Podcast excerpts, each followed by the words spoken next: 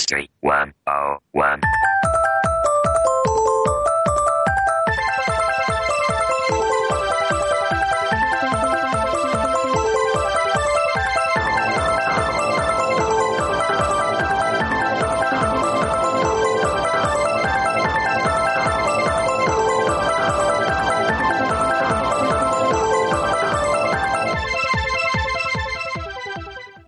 What's up, everybody, and welcome to Gaming History one oh one, the Retro Video Games Podcast. I am one of your hosts. My name is Fred Rojas, and joining me today from deep in Tokyo, Japan, or is it Osaka? It kind of depends. Is none other than Mister Jam Elias. How are you doing, sir? Uh, I'm doing very good, Fred. It's good to be back here in Tokyo. I think I was here for the Yakuza podcast as well. Yeah, I know. Well, we like keep it. flying you out because uh, I have yeah. a family, and uh, and and and they uh, they refuse to let me go anywhere. So um, this big yeah, old, uh, steel ball and chain I've got over here is preventing me from traveling the world. But anyway, uh, how you doing, man? I'm doing very good, Fred. Thanks for having me on again. Yes, Problem. yes. Uh, by the way, any Pixelated Pints listeners. Uh, Fear not, the Hefe hath been found. Unfortunately, uh, I had already committed to an evening of finishing Orange is the New Black, so it was just a little too late. Uh, it was post when the show was supposed to start, and I just could not throw everything together at once. But we will continue next week, but that's not what this show's about. This show is about retro stuff, and this week is a very exciting topic, which is Data East, um, mm. as requested by listener chatter... reader Cy One. So Cy One, this is for you. I hope we do it justice, but looking at the research that Jam and I did together, I think we'll be okay. Hopefully. So uh, anyway, uh, anything interesting going on with you this week, man? Well, I, I've well, I've met, I've gone into YouTube stardom, Fred. I'm, one of my photos was featured on the most recent L G R episode. Oh, fantastic! Which was, yeah, it's good not, for you, hardly, man. Hardly a claimed fame. He does a series. I mean, obviously, we've mentioned him before on the podcast. He kind of is a bit of a retro guy. He he did um, quite some great reviews on the microcomputers, yes, uh, as well as um, other stuff. But he does a series called L G R Thrifts, where he literally goes out to thrift stores and and I twit I twist him a picture of what I found once, and he actually featured it on his last episode. That's so I was like. I was like, oh, that looks familiar. Oh, it's mine. It's my picture. So, well, and I try to watch lazy reviews as much as I can, but uh, I haven't uh, been catching up too much because um, I – we'll talk about it on this show, but thanks to the Data East research, I, I – I fell into a wormhole of a new retro gaming site. So, yes, I did. So, uh, so we'll talk about it, but uh, but good for you, man. Congrats. Yeah. So. It's a nice surprise. It's a nice surprise. It made my day. Yeah, because I, I, I didn't expect it to like go on his on his, on, the, on, the, on his show or anything. Um, the other thing I thought you'd find quite interesting, Fred, is um, something that I picked up recently for very cheap. I I I've, I've never found this copy of this port before. Um, this is referencing your famous YouTube video of Mortal Kombat. I found the mm-hmm. Game Boy version of Mortal Kombat. Yes, yes, and actually, I. Uh... I, I have uh, recently uh, had somebody offer to give me a Game Boy version. I just really? don't want to recut that video. Oh boy, oh boy, that game. So I, didn't, I, I heard that it was bad, but when you actually play it, oh you man, think... yeah, no. No, no, no. It was uh, it was it was not the, the best version of that. Although yeah. one could argue that I also didn't feature uh, the best version of that game, which was the Amiga version. So, um, oh, but since yeah. I'm not going to get an Amiga and figure out how to convert R G B SCART Light. into something I can capture, yeah, I think be, we're out of luck.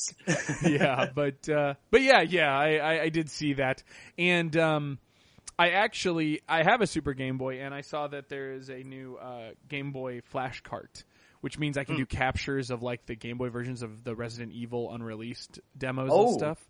And so I was good. thinking about yeah getting that for that stuff. The other thing I can do is obviously um, uh, uh, is is capture some of my games I have where some unfortunate circumstances have happened, such as uh, um, my. Uh, Well, my Link's Awakening, uh, the battery died on it, and I bought it oh, on no. three D S, but there's no good way – so I can play it, but there's no good yeah. way to capture a three D S game um, easily, so – Mm. Ah, there you go. See, Hecht and Fortengard. Every, everybody owns it. And it seems that the – It's it's not looking good. We have a consensus that it's not looking good. Uh, so I E may not want to pick it up for the Game Boy. Um, Everybody petition now for Fred to do it on a Retro Friday. I know, I should. And just talk about how shitty it is. Just just hate on it. Um, but uh, anyway, uh, so yes, so yes. Uh, um, so there's that. But uh, the other thing is, uh, if you guys want to know, is uh, uh, the Retron five came out around here. Yeah. It's in stores, like actual retail stores around here, ma and pa stores. And it's selling for a pretty penny. Uh, I don't know what you guys are selling for. I heard the the retail price is supposed to be a hundred bucks, and then they changed it to one forty. I'm guessing that is just a internal components. Things have been fluctuating in terms of internal components, and now that H D M I is the big hotness, there's actually a demand for it. So I think H D M I ports are probably more than they had originally conceived. Uh, there's a couple of other circumstances that are costing them some money. I heard that the Android uh, backend licensed for a little bit more than they had planned as well, but. It is out and it is playable uh, at one forty, but you're never going to find it for one forty. Local stores around here are selling it for about one seventy, and they've been selling Ooh. pretty well. And on Amazon, yeah. you're talking more like two hundred or more. Yeah. And I think that almost makes sense. I do think that dem- demand should equal supply. I know people are kind of butthurt about it, but we're really talking about retro stuff. And this Retron five is apparently does everything you want it to do. You know, it's got all six formats, the Game Boy Color, Game Boy Advance, Game Boy Normal, Super Nintendo, mm. Super Famicom, Mega Drive, Genesis, and uh, Nintendo Famicom. Plus, yep. I do believe it's compatible. I know it's Super Game Boy compatible, and I'm pretty. I know it plays everything because it's emulation and not actual playthrough. Yeah. I just don't believe Sega C D. Well, I know Sega C D won't work because there's no way to hook it up, but I don't believe thirty-two X is going to work either.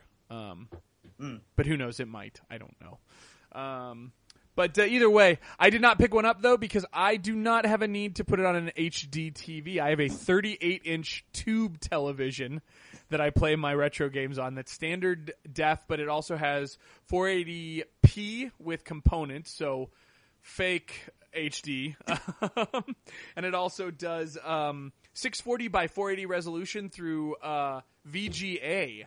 So with a V G A box, I'm able to achieve some, some higher end stuff on uh, a lot of consoles that did that, which is mostly, you know, Sega consoles have those adaptations yeah. made for them.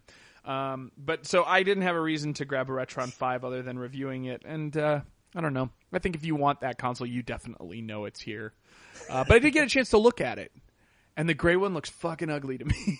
yeah, yeah. And those controllers so- are terrible. So Cy One's disappointed that it's not Jaguar compatible. Yeah, right? Exactly. Damn it. Uh, I know, I know, right? They're working on the Retron six. Of course they're working on the Retron six. It's Hyperkin. Hyperkin has been selling me cloned consoles since like nineteen or well since like two thousand four, I want to say. Uh, but uh, but yeah, it, yeah, they are working on it. Um, but the, the Jaguar Dude, uh, I'm going to do a, a Jaguar playthrough once I yeah. a Jaguar playthrough once I finally get through all of the uh, the Sega C D stuff. But since I'm moving at a snail's pace on that, I wouldn't hold my breath, guys. Uh, yeah. But uh, anyway, um, so yeah, so that was the Retron. Um, didn't pull the trigger on that, uh, but what are you gonna do? Um, instead, I bought a ten dollar D L C, and oh, and yeah. I've been buying a ton of shit. Actually, I do want to talk about it, and I guess. We'll use it yeah. to kind of weave into, well, we'll do news in a minute. But uh, uh, if you guys are in the chat and want to check it out right now, or I'm going to post this show actually tonight in the feed. So hopefully you feed listeners will uh, will have access to it right away. There is an awesome sale going on on Good Old Games. It's been going on for a while, but this oh, is the yeah. end of it. Yeah, where they're doing lightning stuff. Right now you can get Torchlight absolutely free. You just sign in and, and click on it and it's free. Um, but they've got a bunch of really cheap games, and of those games, as per popular demand, and we'll be talking about, there was an ongoing discussion this week between Jam, myself, uh, what was it, Fortengard, and who was the last person? Who was probably, oh, and Alan Phoenix. Jeez. That's it, yeah. Um, about, uh, the, uh, Blood Omen games, the Legacy of Kain series. Mm-hmm. And I have not played any of them. Shock, amazement, I know, and disapproval. Yeah. So I did pick up, I had exactly six dollars and seventeen cents in my American P S N account, and I grabbed the P S one original Legacy of Kain Blood Omen. and uh, I will be starting that uh, after our other announcement. Um, and then uh, I did buy, I have Soul Reaver on um, the Dreamcast, and I have, what is it, Blood Omen two on the PlayStation two? Is that the one I have? Uh, but yeah, probably, or Soul Reaver two, or it's Defiance. It's not Soul Reaver two, and it's not Defiance, so it was Blood Omen two. Yeah. Um, so I have those, that on P S two, and then on Good Old Games, I picked up Defiance, Soul Reaver two, and there's a fifth one. Uh, I don't know what the fifth one Fifth is. one?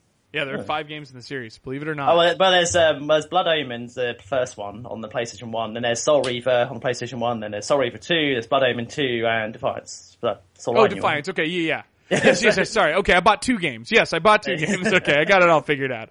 Um, oh, hold on. I bought this thing last week. Let's see what he bought.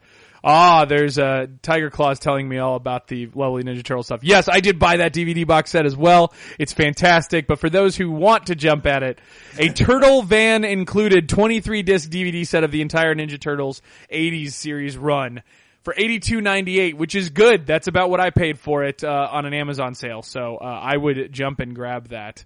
Um, it got re-released. Fantastic. So I guess it went out of print. Fantastic. Um, but yes, so I picked those up. I also grabbed Voodoo Vince because uh, I have not forgot, yeah. uh, or not Voodoo Vince. Uh, I did pick up uh, a Voodoo Vince, but what's the uh, what's the other Voodoo one that was on P S two and Xbox? It wasn't Voodoo Vince. Oh. Voodoo Vince is the cartoon sure. one. Shadow Man. Shadow Man is what I'm thinking. Oh, Shadow Man. Shadow Man right now is a buck fifty, and all the uh, the Blood Omen games are three bucks. And from yep. what Fertengard says, they run great on uh, P C.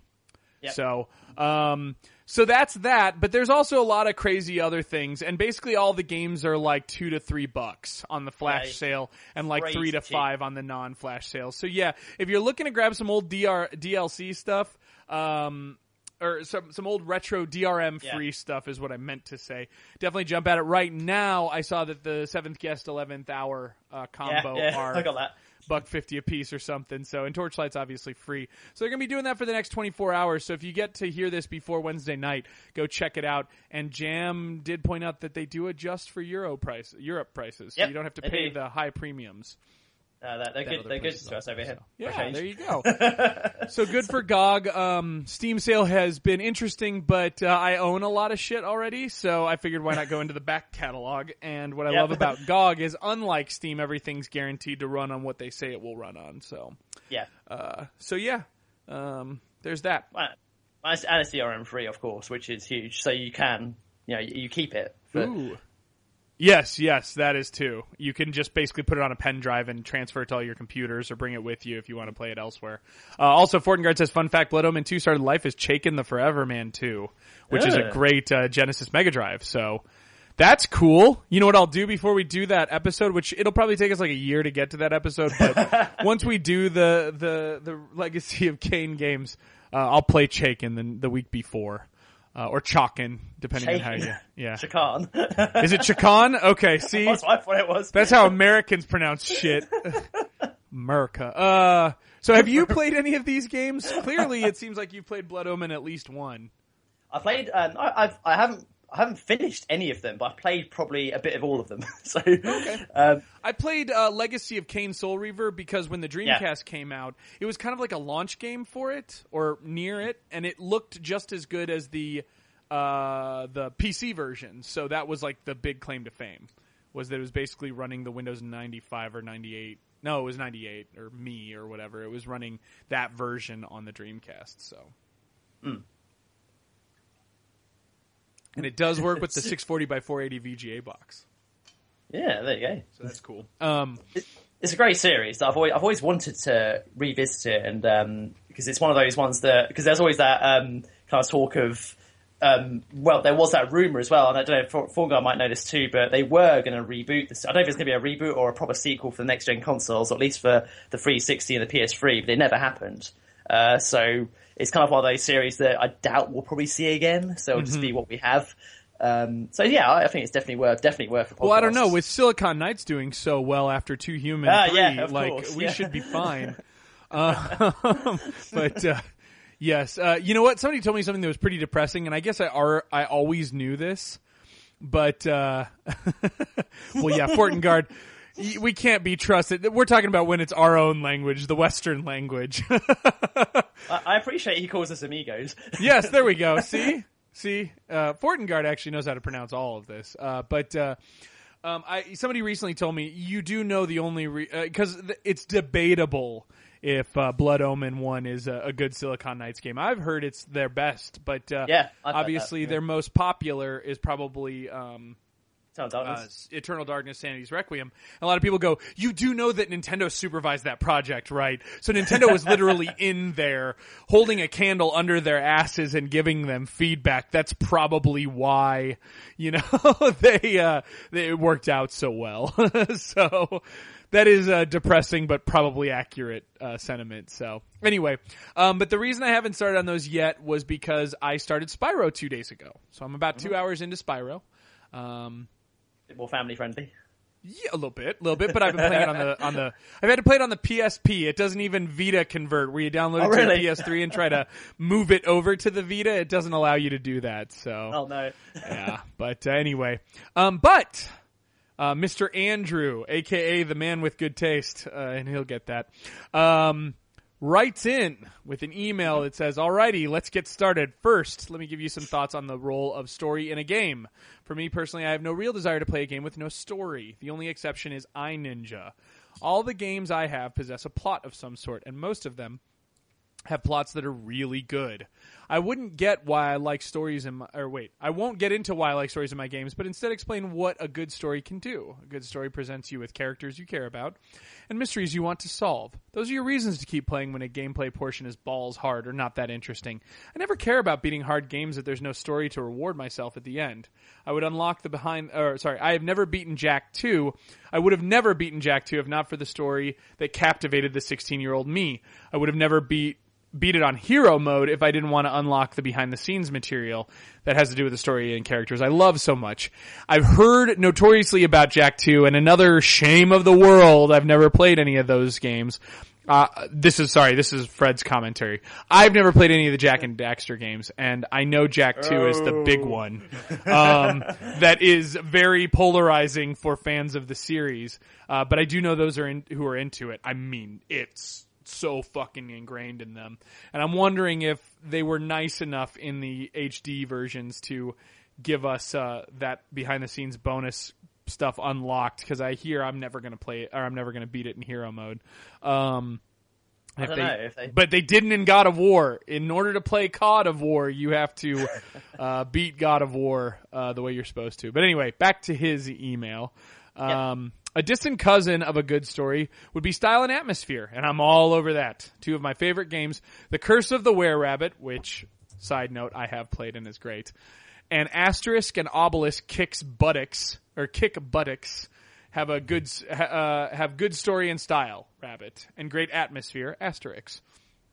The great music adds to the atmosphere as well. Well, obviously, side note, my attention is definitely heavily into music, the music side of gaming, but uh, anyway... Um, okay, now that I'm done with that, let me get back to Spyro.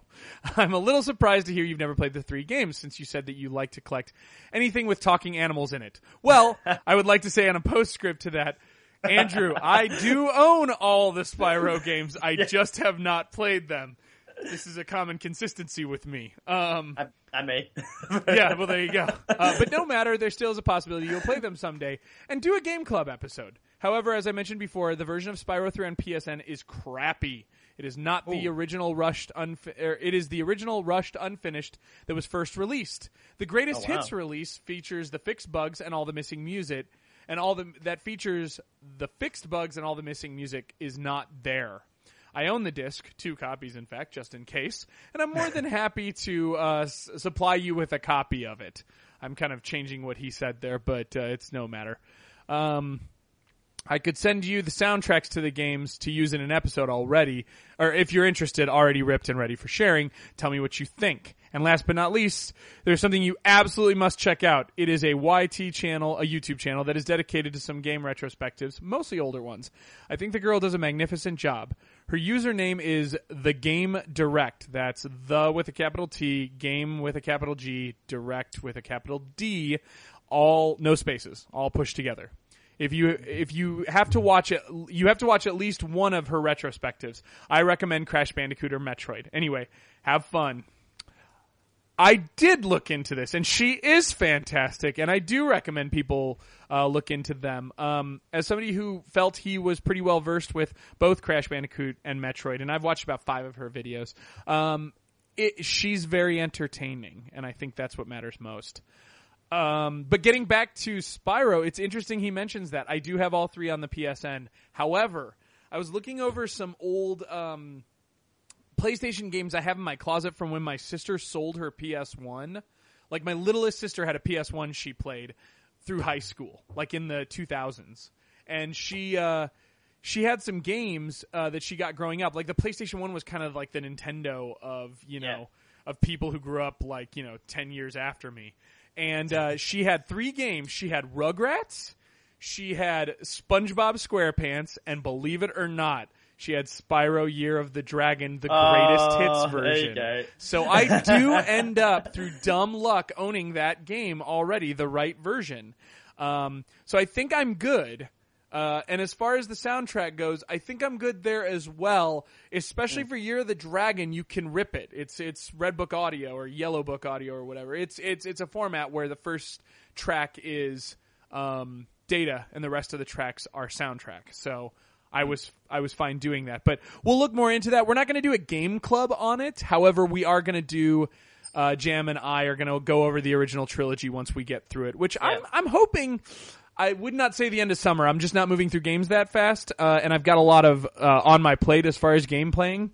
But we'll get there, and I'm playing them portably. Yeah. But since I know I'm going to play Year of the Dragon on an actual tangible P S one, that's going to slow me down a little bit. Mm. So anyway, um, I mean, but, I've got uh, the um, I've got I've also I was going to say chime in there. I've got the but same as you, Fred. By dumb luck, I also have a disc copy of um, Spyro Year of Dragon. Over here, it's called Platinum Hits, right? Um, to, but I've got that as well, so it, it's kind of just like so it's quite quite lucky for both of us actually. Perfect. And I looked online, and it's it is very cheap to get Year of the Dragon, especially the greatest yeah. hits version. So I believe that's the third one. It's got to be because the second one's just simply yeah. called Spyro two uh, with a with a subtitle. Um, so uh, that's. That version is very clearly the version to play. So um, whenever I hear original, rushed, and unfinished, uh, that's kind of the trifecta where I probably don't want to play that version. This was pre-patching, kids. So this is, this is before Bethesda released Fallout three. Yeah, right, right, yeah, exactly. This is, and this, apparently they were able to re-release it with some stuff fixed, which is great because my copy of Samurai Showdown that would love to ha- see me beating the game is not uh, working. But uh, anyway, so thank you for the feedback. Yeah. Um, the other one I wanted to mention real quick was we got a shout out from a developer. Um, and I wanted Sweet. to mention it. Yes, definitely. Oh man, there was a lot of conversation over the weekend. Here we go. I want to mention his name though. Oh wow. He doesn't even follow me. That's fantastic. I don't mean that as a dick move. I'm I'm dead serious. So Black Shell Games. Oh, I bet the developer follows me and, and not Black Shell Games. That probably makes sense. Black Shell Games is responsible for Sanctuary R P G, and uh, or for short S R P G. And they reached out to me and said, uh, you know, hey, um, we've got this game. We think it's up your alley, um, and uh, it'd be awesome if you'd like to play it and review it for us. Um, I've looked it over. I'm definitely going to review it. And Jam, if you're interested in doing the same, I need to put in some more time with it. Uh, definitely. It's a long, it, it's, it's a, what is it? It's an ASCII roguelike, but a real ASCII roguelike. Um, mm-hmm. So all of the images are in ASCII. Um, and it, like Rogue, is really like, you know, plus eight dexterity, strength. It's, it's a Dungeons and Dragons roll basically with Ooh. ASCII graphics as a dungeon crawler. And it's free. Anyone can go check it out and play it for free. Um, I would be uh, amiss if I didn't at least uh, try to give out the uh, the uh, U R L. So it's blackshellgames.itch.io forward slash SRPG. And, of course, it'll be in the show notes. But go check out Sanctuary if you want to. It's a free... really clever roguelike, and uh, I'd love to uh, I'd love to play it and uh, review it, but I'm gonna because it's already out and it, because it's already gotten plenty of uh, critic attention, I want to really give it the time it deserves. And and again, Jam, if you want to do a, you know, a two person, he said, he said, you know, kind of thing, or our takes, like Jam's take, Fred's take. Yeah, yeah. I'd love to do something like that. So, um, you know, again, I'll probably give it some time, but uh, definitely mm-hmm. want to pimp the game out and let you guys go check it out for yourself, especially if free. There's no risk involved. And uh, I wanted to thank them for.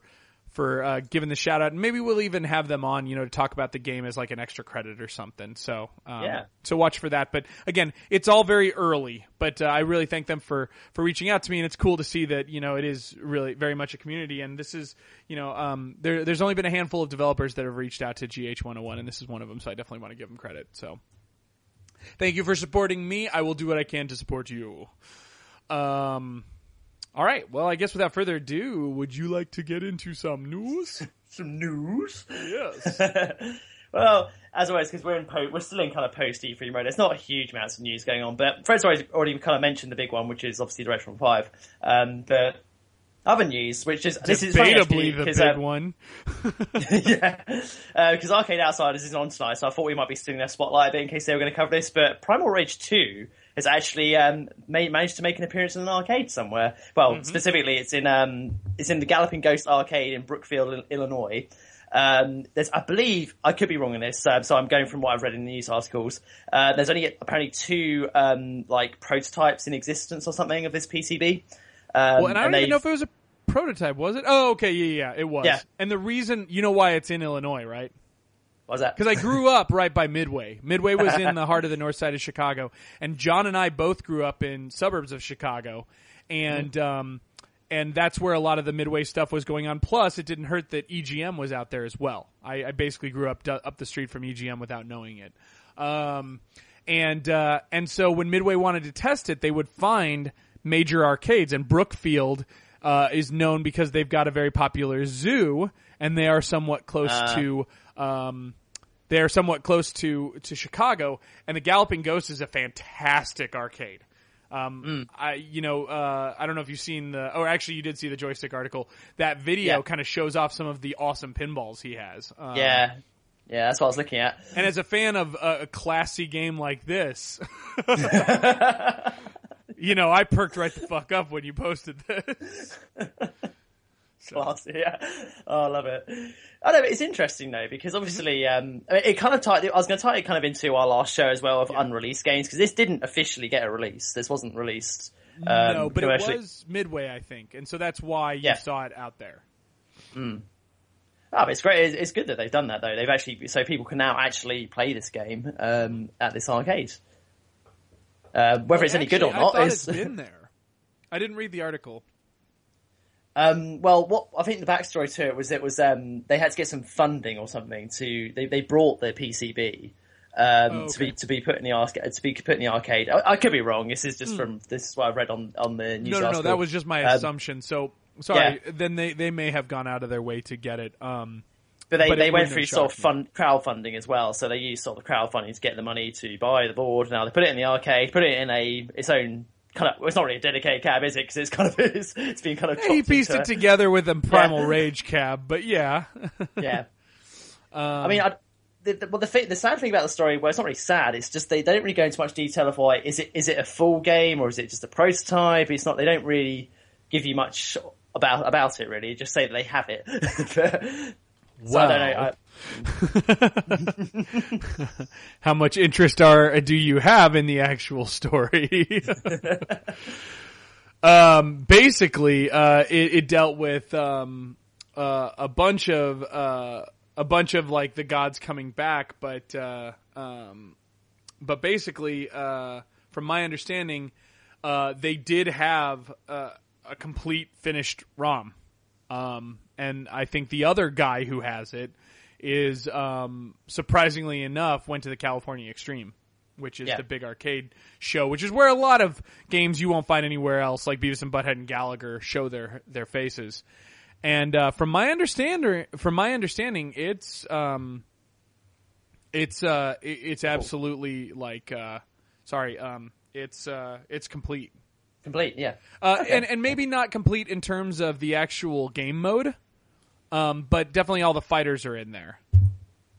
That's impressive. And it's it's somewhat interesting that Sirius Comics, uh, who did the Dawn series, if you're ever a collector of Joseph Michael Lisner, um, uh, they did a, a series called Primal Rage Avatars in uh, ninety-seven, and uh, the plot of that is the entire plot of Primal Rage two. Mm. So if you really need to know the plot, it's available in book form. So there you go. But, uh, anyway. So, uh, next news story then. Um, this one, this is me sort of scrounging for us. So I didn't, did, did you know that there was a Sonic two H D remake, Fred? Fan, fan made? I know they were trying to make it. Uh, well, well, I didn't it was... think it had, uh, it had, it had made its way, but am I wrong? Well, uh, the, the quick backstory to it. So there was this fan, sort of fan made Sonic two H D remake. They, they even released like a demo for free online, which people could play. It was just the first level. Um, and everyone was like quite sort of excited about it, but then um, obviously with these fan-made things because they are free, uh, people fight. People had problem. There's problems with development, and they just cancelled the project. But then a fan of the fan-made project made an engine, made an engine for it, and, and now the project's back on track, which I just thought was just Fantastic. kind of funny, really. Yeah, I, actually, I love when stories like this come together. Yeah. Um, it's interesting that they're choosing Sonic two. Um, But. I mean, it, it's cool. I mean, this is not this story is obviously not uncommon. There's a lot, of, there's loads of fan translations. Like as, as Fred has mentioned before, like the Resident Evil fan translations with the Resident Evil two. Uh, yeah, but that's remake. never come out. So I would love to see yeah. it come out. Um, you know, the Resident Evil two specifically running in the Resident Evil four engine. Um, yeah, which is fantastic. So, uh, can I say something that's mean? Yeah, of course. Yeah. I, I don't think it improves the graphics enough to wow me. It just looks like they kind of... It, it, it looks like... Actually, if Sonic Generations hadn't come out, this would be a lot bigger deal. Mm. But I don't know. Maybe I'm wrong. Uh, it's. I mean, it's going to be... This will probably be, it'll be free anyway, uh, because obviously it's got. It's not got... Because Sega will already, give us yeah. cease and desist if it isn't, yes. Yeah, absolutely. And maybe so. Even if it is.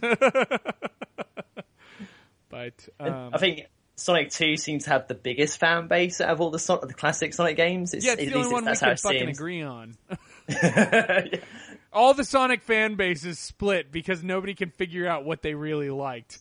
And like like you know, it's like if, if there was somebody who talked about a Sonic three H D remake, and so of course the first thing I'm going to say as an asshole Sonic fan is, well, are we talking about Sonic, Knuckles, Sonic and Knuckles, Sonic in Knuckles? Like, what are we exactly talking about? So, um, so yeah, that's, that's the other side of it is that Sonic two is the only one that actually means Sonic two. But man, wouldn't that be awesome if they put an unlockable of the Knuckles part? Cause there is Sonic two in, in Knuckles in Sonic two is a lock on technology thing. So that would be an awesome unlock. Hmm. But anyway, but that's that. Like I said, we're we're struggling for new stories this week. So. Yeah, no. Again, it's it's a cool project, but again, Generations mm. kind of gave me that itch. I guess I would say. Mm. Um, the only other news story. This isn't. I don't think it's even a news story. But the Amstrad C P C um, turns thirty this year. I got. A, I, I I put this in the news because I did hear on Twitter that it was this week. But then I looked into it, and it said that it was released in April. So so a few months. So we're a few months behind. I think it's worth mentioning because I am. Go- I know people have been asking uh, for a extra credit on the Amstrad. I am going to do it. Um, I will. I will record. A, I will record a show on that um, probably this week actually, and I'll I'll post it on YouTube and Fred can I put can it on whatever. Yeah, it's no yeah absolutely. I will. I will. I will do that because I know people have been asked for it. But I was going to tie that into this sort of story as well, because yeah, the Amstrad I think deserves a its own little show because we didn't we didn't really give it much justice on that microcomputer show that we did. No, um, I'm also, we did it because we knew we would do an extra yeah. credit. So, and I, I will also cover some other microcomputers in separate. I'll give I'll give each microcomputer its own kind of little show. I think it's, it deserves a. its own kind of area. So I'll do, I'll cover the Atari S T at some point and also give the Amiga another go as well. Uh, so yeah, that, yeah. So we'll come, we'll, we'll, those are, those are coming in the future, but that's news stories. You know what? And don't feel bad about not knowing the birth date. Apparently, uh, the big hullabaloo going on right now, at least in America, where news is apparently slow outside of the games industry as well. The big debate is, is George Michael's birthday actually today or tomorrow? Apparently nobody fucking knows. Oh, and George Michael hasn't come forward to let us know if he's celebrating his birthday today or not. So life's great mysteries continue forward. Anyway, um, Primal Rage not a classy game? Are you kidding me? With Chaos throwing up, farting, and pissing on people? I can't understand how you could say that. Um, anyway. I just remember those fatalities being impossible to do on that game. Oh, you, yeah, yeah, actually. No, I, I was about to give you a better example, and then I realized, no, I really don't have one. You are absolutely correct. Uh, the only thing harder is the Mortal Kombat, Ultimate Mortal Kombat three Brutalities, where you had to do a fifteen-button oh, combo that would blow the person up. Fantastic. Anyway. Or, or you could just do the cheat and press one button and it did it. So. Yeah, I love that. That's that's exactly why you always want to uh, play things on the Genesis, which had the best cheat codes. Yeah. People don't talk about that, but one-button fatalities were in every Probe Software Genesis port on that console. The Mega Drive and Genesis definitely didn't make you think about shit. You could also unlock, wasn't one of the cheats that the computer would always do a fatality on you as well, so you could just see nothing but fatalities? Because that was the other cop-out, was the computer would always uppercut you instead. Yeah, yeah, I, I don't know. Yeah, probably. That does, that does sound familiar. I know it definitely had it on the PlayStation. Um, yeah, Mortal Kombat, I was, I was thinking Mortal Kombat Trilogy, and the, they, I believe, that probably was. About, no, well, no, Mortal Kombat Trilogy was a PlayStation one game. Um, yeah. Which is just a sad destruction of the entire franchise, a complete waste of development time. It it doesn't even sprite itself correctly. No. God, I fucking love that game. I'm so proud of owning that in my collection. I own I've two got it, copies. I have the greatest hits version and the uh, and the non greatest hits version. I love that game. Just don't play a Shang Tsung. Uh, times. no, no, no, yeah. Jesus. Or you could play the N sixty-four version, which is worse than anything, uh, with really? no load times. Yeah, the N sixty-four version has less characters because they didn't have enough room. And have you ever tried to play uh, a single analog stick version on the N sixty-four's clunky analog of Mortal... Oh, just don't. Just just don't. No, yeah. The C buttons are your high punch, low punch, high kick, low... Oh, it's just, oh, it's just terrible. Just don't even do it. Um, but anyway... All right. Well, let's talk about the topic. It's six forty, or well, it's six forty yeah. my time, so. Sorry, there's no V J tonight. Nah, it's all good. uh, yeah. See you next week. Uh, we'll get to Data East games then. Uh, so we're going to be talking about Data East. And um, before we go into this, I want to mention something real quick, Jam. Yep. Um, there is a Retronauts that has already covered Data East. Um, I'm okay. aware of it. And they did a really good job.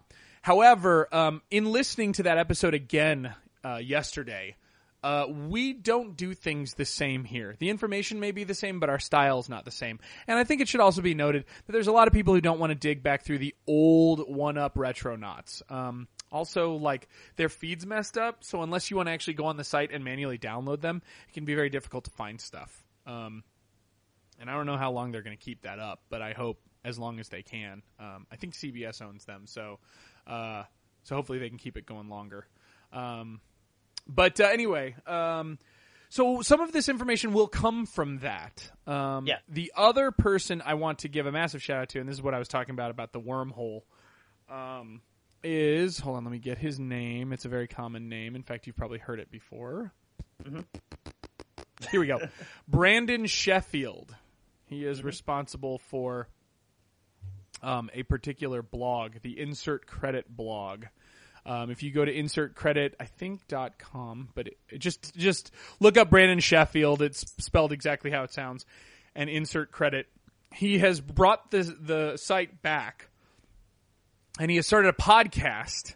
And uh, he is basically the person who covered Data West more than like anybody, and a significant part of Data East. So without a lot of his articles and contributions from Insert Credit and um, and some other.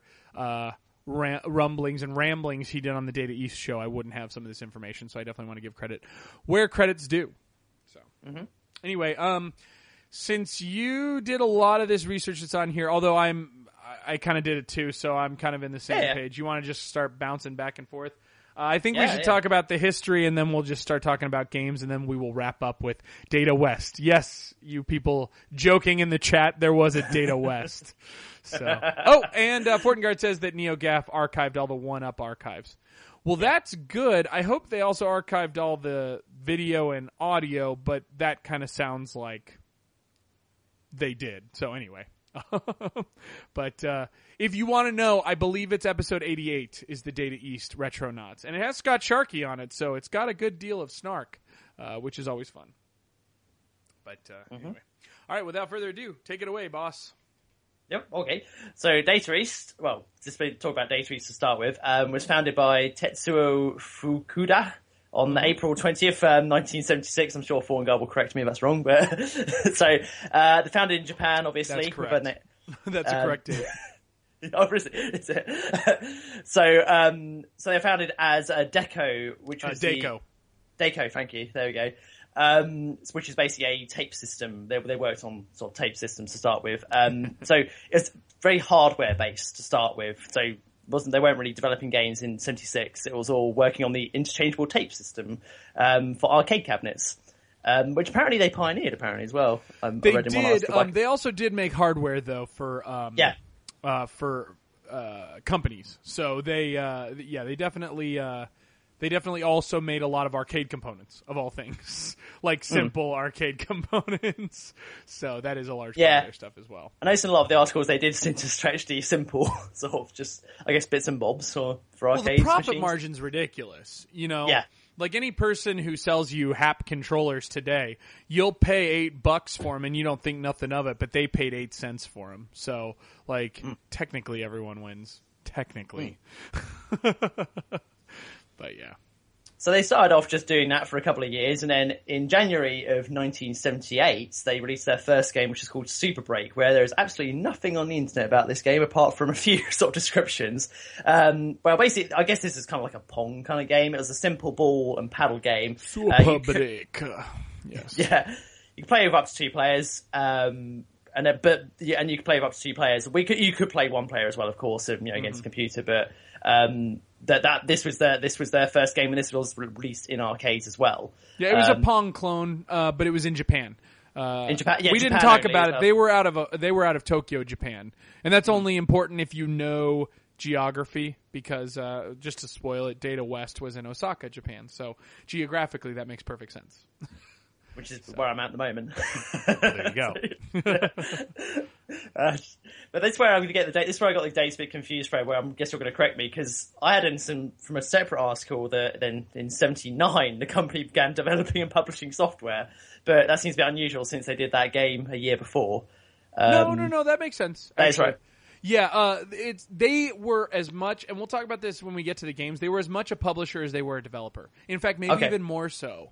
Especially in America, of all places. Data East is responsible for a lot of American, as you indicate later, uh, has a lot of American properties um, that we wouldn't have seen come over here if it wasn't for Data East. So mm-hmm. they were very uh, active in America. They were kind of the Gaijin Games before Gaijin Games and, and Monkey Paw and all that stuff. Uh, what's no? Who's the who's the guys I'm thinking of that did all the localization, working designs for the P S one? They were the working designs yeah. of the Nintendo era, so mm-hmm. that's the big part. So, but uh, anyway, um, so so yeah, but that, so seventy-nine they began developing and publishing software. And then um, just a year later, in nineteen eighty, they released the first cartridge-based arcade system. Um, which was the which was the Deco system that oh, we mentioned. Actually, the Deco's not cartridge based. It isn't. That's oh, where okay. I'm gonna stop you. Uh, uh, it's literally tape based. So imagine this, you yep. microcomputer user. Imagine an arcade that ran off of a cassette tape. Mm-hmm. Yeah, which and the load insane. times that come with it.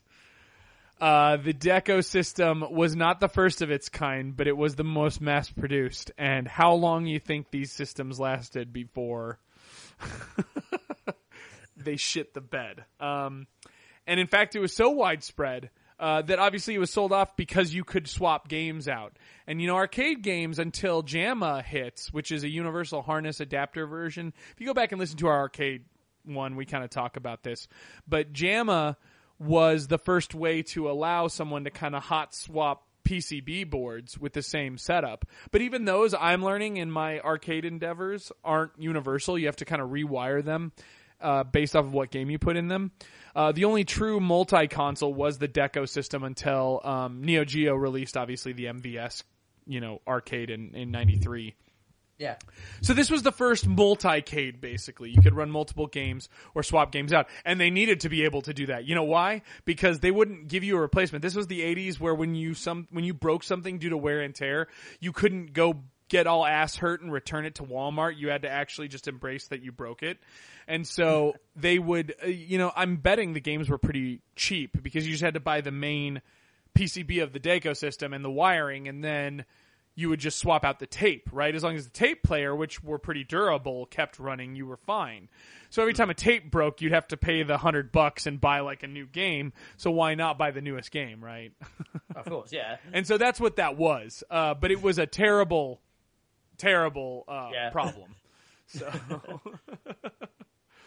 uh, so it wasn't until they started doing old school stuff, um, which I should point out.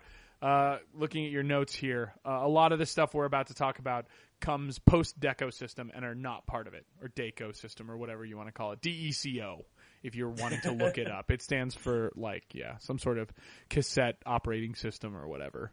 But their known arcade games, especially the ones we'll talk about, um, mm-hmm. is definitely uh, not from the Deco system. It was just their first thing. yeah, yeah, yeah, of course. And you know what? Data East, we'll talk about, is actually pretty interwoven with S N K. I almost wonder if S N K's workings with Data East didn't give them the idea for what would eventually become the Neo Geo M V S format. So, mm. yeah, I could see them taking a, you know, taking that and working with it. Because mind you, we got fourteen years between, well, thirteen years between the Deco system and the M V S. So. It's a decent period of time to develop, you know, and, and, and arguably those are big beta ca- cassettes because Neo Geo cartridges look like beta cassettes in every way, shape, or form. Oh, yeah, yeah. So anyway, but yes. so let's uh, well, so let, well, moving, moving on from that, let, well, mm-hmm. let's talk about let's, let's get to the main bit, which everyone's waiting for, which is the games. So during the eighties, the um, the company released quite a large amount of arcade hits, which most people are going to be familiar with. And um, uh, so, um, but what, what's worth mentioning is a lot of these games did receive ports to consoles and microcomputers, but it's quite important to mention that they, those ports weren't um, by Data East, they were developed by other developers. Um, but they're obviously based, which we'll get to in a second. Well, and so I think we should definitely discuss them, whether they were developed or published. Yeah. I'll just mention them when we talk about them. And I'm thinking, I like this list you've got here to just kind of give an overview. So I think we should go into these without getting into detail and then come back to them at, at yeah, the second portion. Absolutely. So, yeah. So, so some of the big, big hits, um, include obviously Burger Time. Yay! Um, and, and then Bad Dudes versus. Dragon Ninja, one of my personal favorites. Hell Just be- yes. yeah. And that was developed by Data East, goddammit. Yeah, it was. oh, we'll talk about that more later. Uh-huh. Um, Captain Silver, which I know Cy One definitely wants us to mention, uh, which is oh, a very excellent. Interesting game. And actually, yeah. I'm not very familiar with Captain Silver. I do know, as you indicate here, though, um, mm. it did Master System and N E S ports, although I hear the Master System is the more popular port. Yeah, it's the definitely the more popular version. Yeah. Um, so. Cobra Command is an interesting one as well. Which, I had we'll get... no idea this was them. Really? Yeah. And I own I, Cobra I, I, Command, so yeah, we'll talk I, about I, it. Yeah. Is it during the Sega C D version? I do own the Sega C D version. As much as I'd love to say I own the Laser Active version, yeah. I should point out Data East loved to port their stuff to shit that would never succeed. And no, that's not a unique thought. That was straight from that Retronauts. Uh, but Cobra Command on the Laser Active, uh, if you need to blow eighty bucks, you are still better off like lighting eighty dollars on fire. But if you want to own a little piece of history, feel free to pick it up. And um, obviously, Cy One's obviously mentioned in the chat that Bloody Wolf, but um, I, I remember oh, yes. Bloody Wolf as uh, Battle Rangers in uh, Europe. It's called Battle Rangers in Europe? yeah, Boy, you guys really did have some very interesting... Uh, yeah. Well, I think Bla- Bloody, yeah, Bloody was probably no. too much of a swear word for us, Fred. I think Fortengard is doing the G I. Joe Cobra thing, but I, I don't dare... I shan't sing that sacred tune here. Uh, but anyway... And I'm gonna I'm gonna check you on yep. this Dragon's Lair port.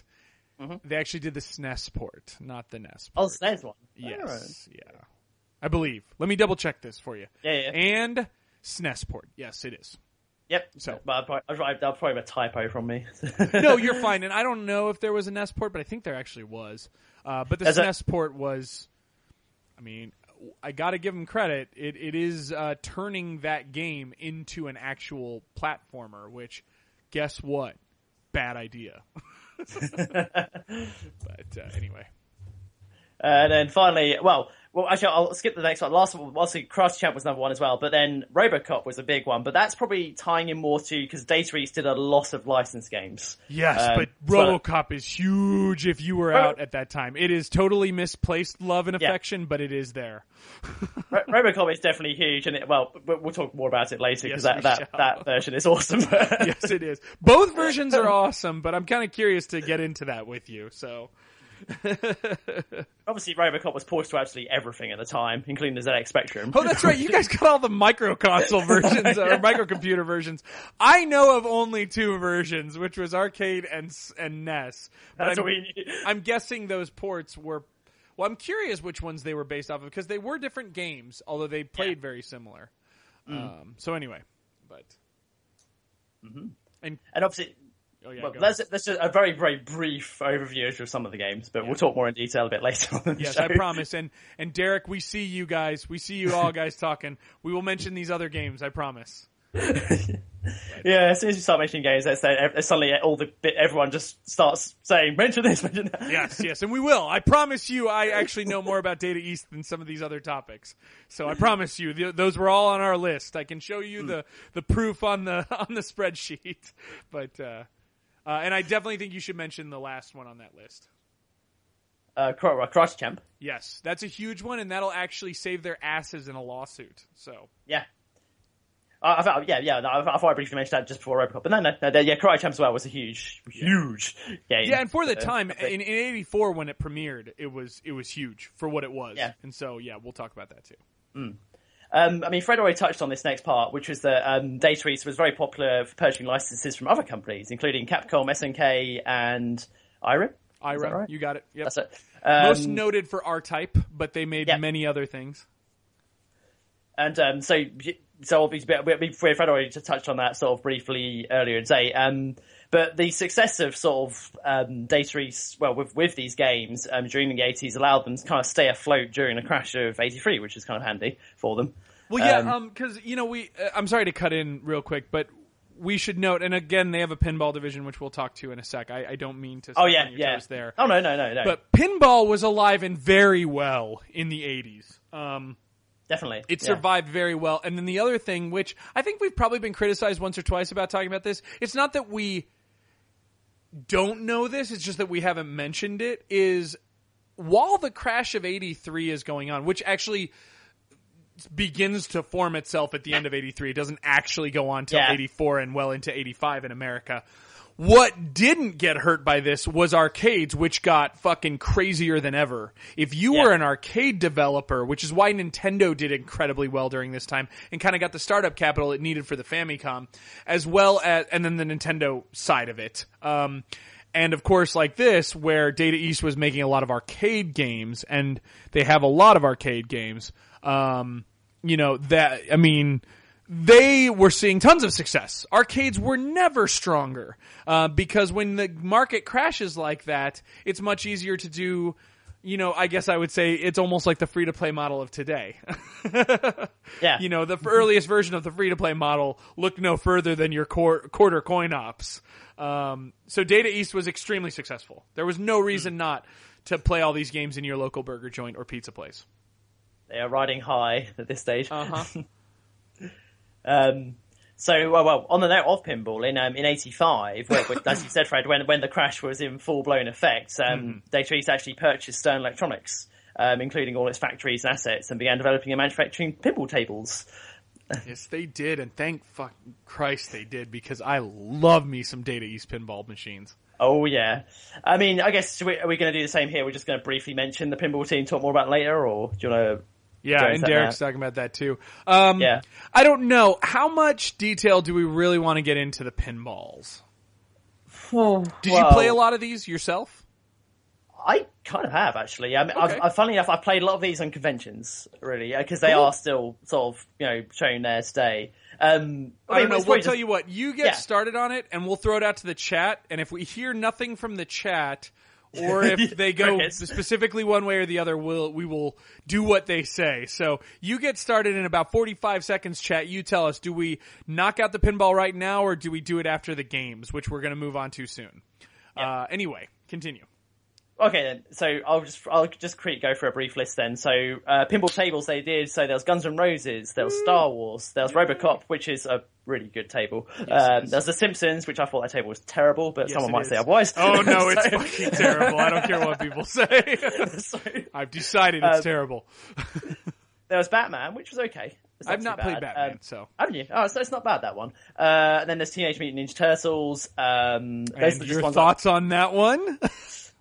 I don't like that. So okay. I didn't like it. Um, it's, I did. I'll, I'll be honest. I haven't played. I didn't play a lot of that one, but okay. it wasn't great. Um, one of the ones I do remember. I think I'm getting this from the um, the other list now. Mm-hmm. Is um, Jurassic Park. I love that one. Everybody remembers Jurassic yeah. Park. Everybody's got to love Jurassic Park. And there are some distinctive things I want to talk about yeah. with Jurassic Park.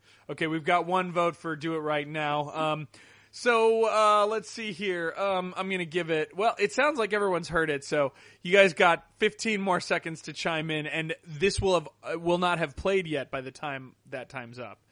Wait, something about balls. We need our balls to feel realistic. Oh, and with that, I guess we will talk about the games themselves right now. So let's talk about some of their pinball stuff. Um, do you have anything more in the notes here about, there wasn't much about, um, their pinball except for how it died.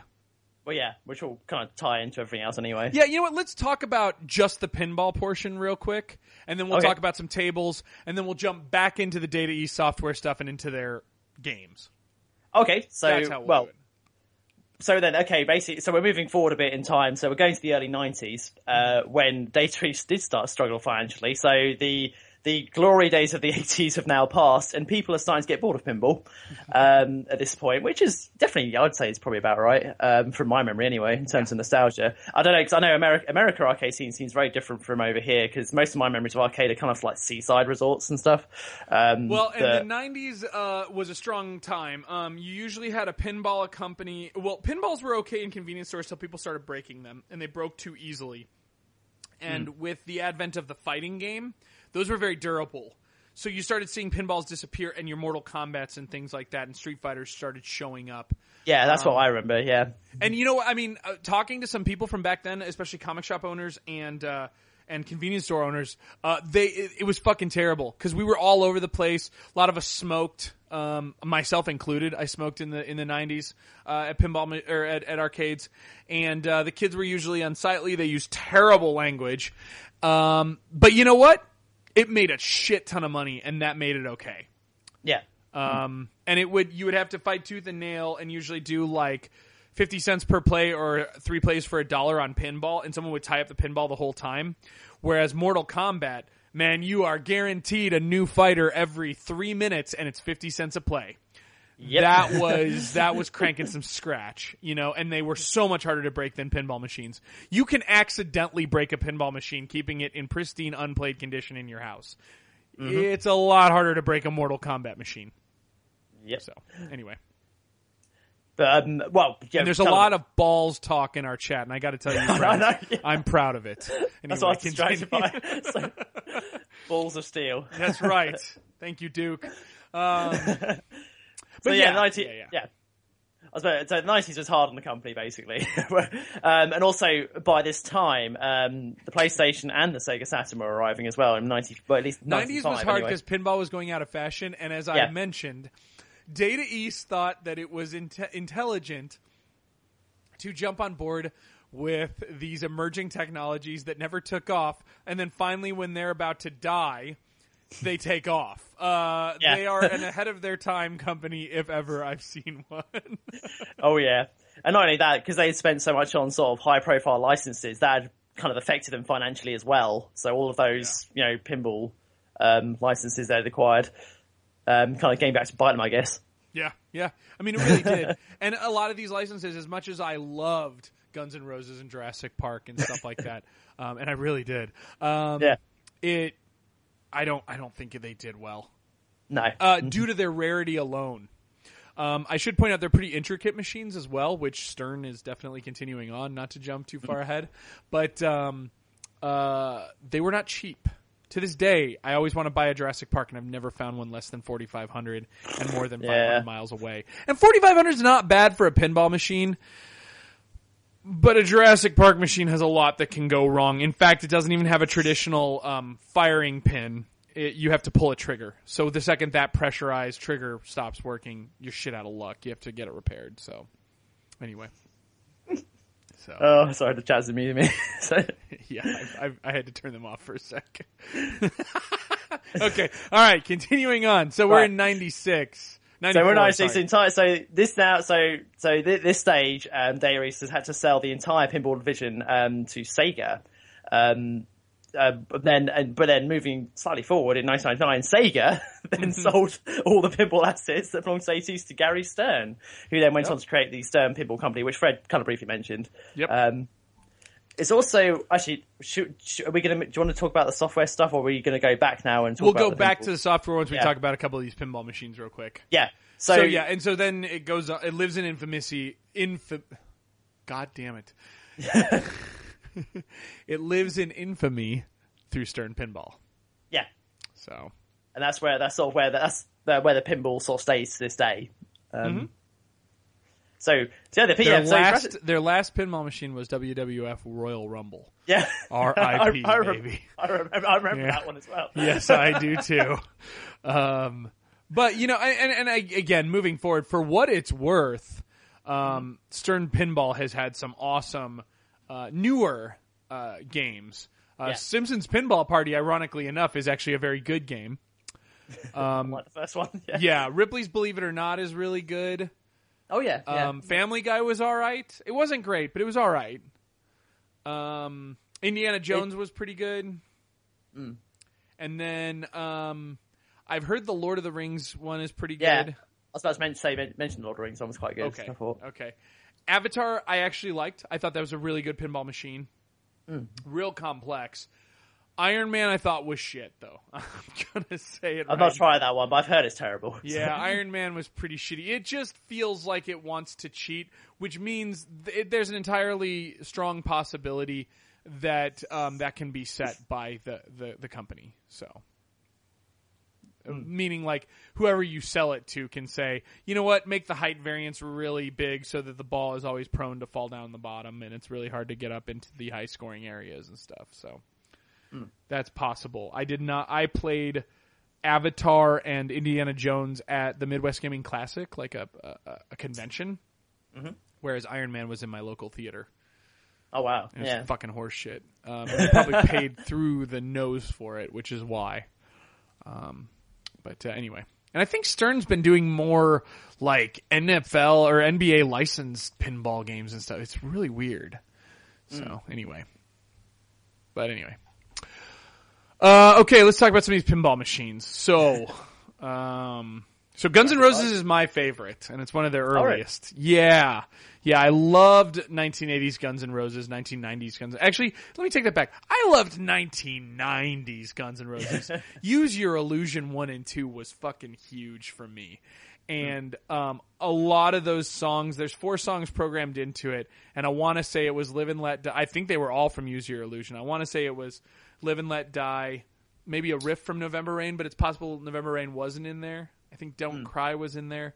Anyway, if you're a if you're a Guns N' Roses fan, you'll know some of this stuff. But the table's just decked out just the right way. It's a relatively non-complex table. It's got some cool ramps and things like that. Um, but it's it's kind of proof positive that if you take a relatively simplistic design but do some kind of complex scoring and then throw in just the aesthetics and atmosphere with the song coming out of it and stuff like that, that you can really sell the property. Um, I still love Guns N' Roses. I'm still waiting and praying that the uh, pinball, whatever, the pinball P S four, P S three software that, that emulates old tables uh, releases that. Pinball Classics or whatever. Derek will probably tell yeah. me if he's still in the chat, but anyway. Um, so yes, I do love the G N R table. Um, uh, let's see. And I was a huge fan of Hook. Did you ever mm-hmm. play Hook? I did, yeah. I played Hook. That's a good one. Hook yeah. was a good one. That was a little more complex. I liked that one. Mm. Um, it looked cool. Had the right kind of, you know, aesthetics. And I always used to laugh like a little child whenever I'd hear Bangarang because I always thought it was saying something naughty. um, Jurassic Park was awesome. Had a T-Rex. Is that a T-Rex? That's what I wanted to ask. Did that not look like a fucking Gallimimus or a Brachiosaurus or something? Guys, go look this up and tell me that's supposed to be a T-Rex. Well, okay, I know it's supposed to be a T-Rex, but it had this yeah. cool mechanism where it would latch on to um Fortengard. I should grow my hair out like Axl Rose. Actually, Axl Rose is making a comeback. He plays a female inmate on Orange is the New Black. Watch, watch. You'll see what I'm talking about. But anyway, um, but yeah, there is, there's like a platform where the ball gets magnetized on and then the T-Rex comes down and eats it and it swallows it and then it pops out through like a trigger or something. And I was like, why do they have a fucking Brachiosaur eating the pinball? yeah. And I ended up losing a bet that ended up making me buy my, my brother-in-law some shots over that. So it is supposed to be a T-Rex, but there's no way it looks like it. No way. It's just, I think it's just also, it just looks so kind of cheap and no uh, teeth. Weird. No teeth. Yeah, yeah, uh, no teeth. I, I should nickname him Gummo. In fact, that's his that's his new official nickname. The T-Rex in the Jurassic Park cab is nicknamed Gummo. And if I ever get one, I'm pulling the bezel off just to just to strap that on his forehead as a name tag. But uh, anyway, but what the the ha- the artwork on the cabinet looks great because they have the actual yes. like the Jurassic Park kind of like the fossilized logo on top of the cabinet, which looked pretty cool. And there's that picture of Sam Neill with the kids, like right when they're in the raptor. They're in between a rock and a hard yeah. place where the raptors are coming in on them. Um, That's right, yeah. It was pretty cool, and there were sound samples from the movie. Uh, there was a uh, there's a sample of the original John Williams theme. Um, very well put together. Yeah. Very well put together. And I don't think it's a gun, actually, now that I think about it. I think it's just a it's button like, you press. I thought it was a tranq dart gun. Is it a tranq dart gun? Okay, maybe it is a gun. Yeah. My memory is, is not serving me well, but... Uh, Oh my but it God. is. It's kind of like looks. It's kind of like like a gun. It's a bit like um, Star Trek: The Next Generation kind of thing with like the like phaser, phaser thing pistol, they have. Yeah. But it could be anything. yeah. So uh, they did bring that back for Last Action Hero, the pinball machine. Did you ever play this?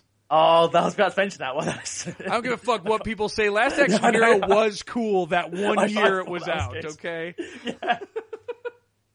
Every one of us wanted to do that. Uh, yeah. And uh, and it did have the A C D C song Big Guns uh, built into the cab and for that, that thing. The best thing that ever happened to Last Action Hero was that it will forever have a soundtrack that has A C D C's Big Guns, which is one of my favorite hits of theirs. Yeah. So. But yeah, what did you think of this Last Action Hero table? I just, I just, it's a bit like the film. It's just, uh, I thought, uh, if you take it for what it is, I just thought it's just brilliant. Yeah. Um, the, it's, it's pure yeah, corn. Yeah, yeah, it is. Yeah. I mean, the, the, the table as well is so sort of over the top. Oh, I was talking about the just... table. Yeah, yeah. It's just... Because so if like you guys the... haven't seen this terrible movie, you should go watch it right now. I'm sure it's on Prime or it's, Netflix it's or Sorry. both. Yeah. Um, or it's on P S N for two ninety-nine or something. But Arnold Schwarzenegger is an action star who comes out of the movie, like out of the theater movie, to join forces with this kid who never had a career beyond this. Yeah. And then, of course, the enemy from the movie, which is this, like... He, like, drags an axe and throws axes around and stuff. He looks much more menacing in the trailer than he ever was in the movie. Kind of gets out, too, and they have to fight him. And Schwarzenegger drives a pink Cadillac and smokes a cigar, and it's fucking awesome. And yeah, it's brilliant. oh, and the, and the pinball table just brings it back, man. It just brings it all back. Uh, but... Uh, But yeah. Oh, muffled speech. Don't uh, worry, don't worry, Yogi. We'll be talking about plenty of that when we get to Bad Dudes versus Dragon Ninja. Um, but yeah. So I'll say before we move on from Cy One, also wants to mention the pinball table checkpoint. I'll be honest, I haven't actually played that oh, one. Checkpoint. Um, yeah. Yeah.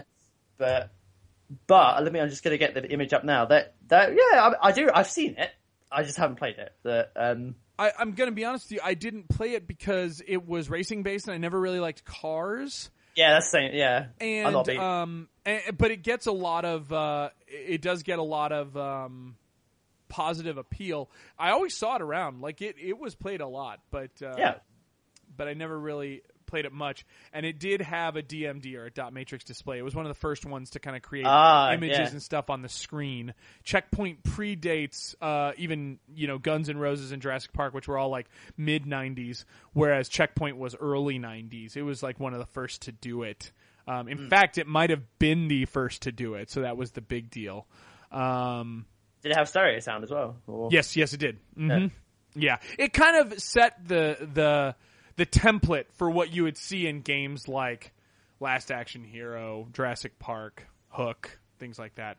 In fact, Hook actually might have been old school. I don't remember Hook having quite the bells and whistles that uh, these other ones did. Um, mm. But anyway, uh, the only other one I wanted to mention, hold on, let me pull up my list. Oh, yes, was Tales from the Crypt. I really dug the Tales oh, from the Crypt table. Yeah, of course. um, so, yeah, if you get... If you get a chance, uh, go check out the Tales from the Crypt table. You're not going to find it uh, on Wikipedia or anything, but you can Google search it, and there are plenty of photos. Um, it had the Crypt Keeper doing all of the announcing, so much like the Elvira table. It was just, did you like B-horror television shows from the late eighties, early nineties that just had their shtick? You know, and it had the, you know, the Tales from the Crypt theme in it, and anybody who knew it, it would catch your, it would catch your, your, your ear. You know, because everybody kind of watched Tales from the Crypt at that time. It was one of the big reasons to get H B O for that and Dream On before Sopranos and Sex and the City and everything really made original programming big. Um, and I was an avid watcher of Tales from the Crypt. I kind of liked it. It was it was the outer limits for less sci-fi and more crime drama for for modern day at that time when I was, you know, uh, you know, a youth. And I was really getting into the old E C comics and stuff. But you'd pass by and you'd hear the Tales from the Crypt theme.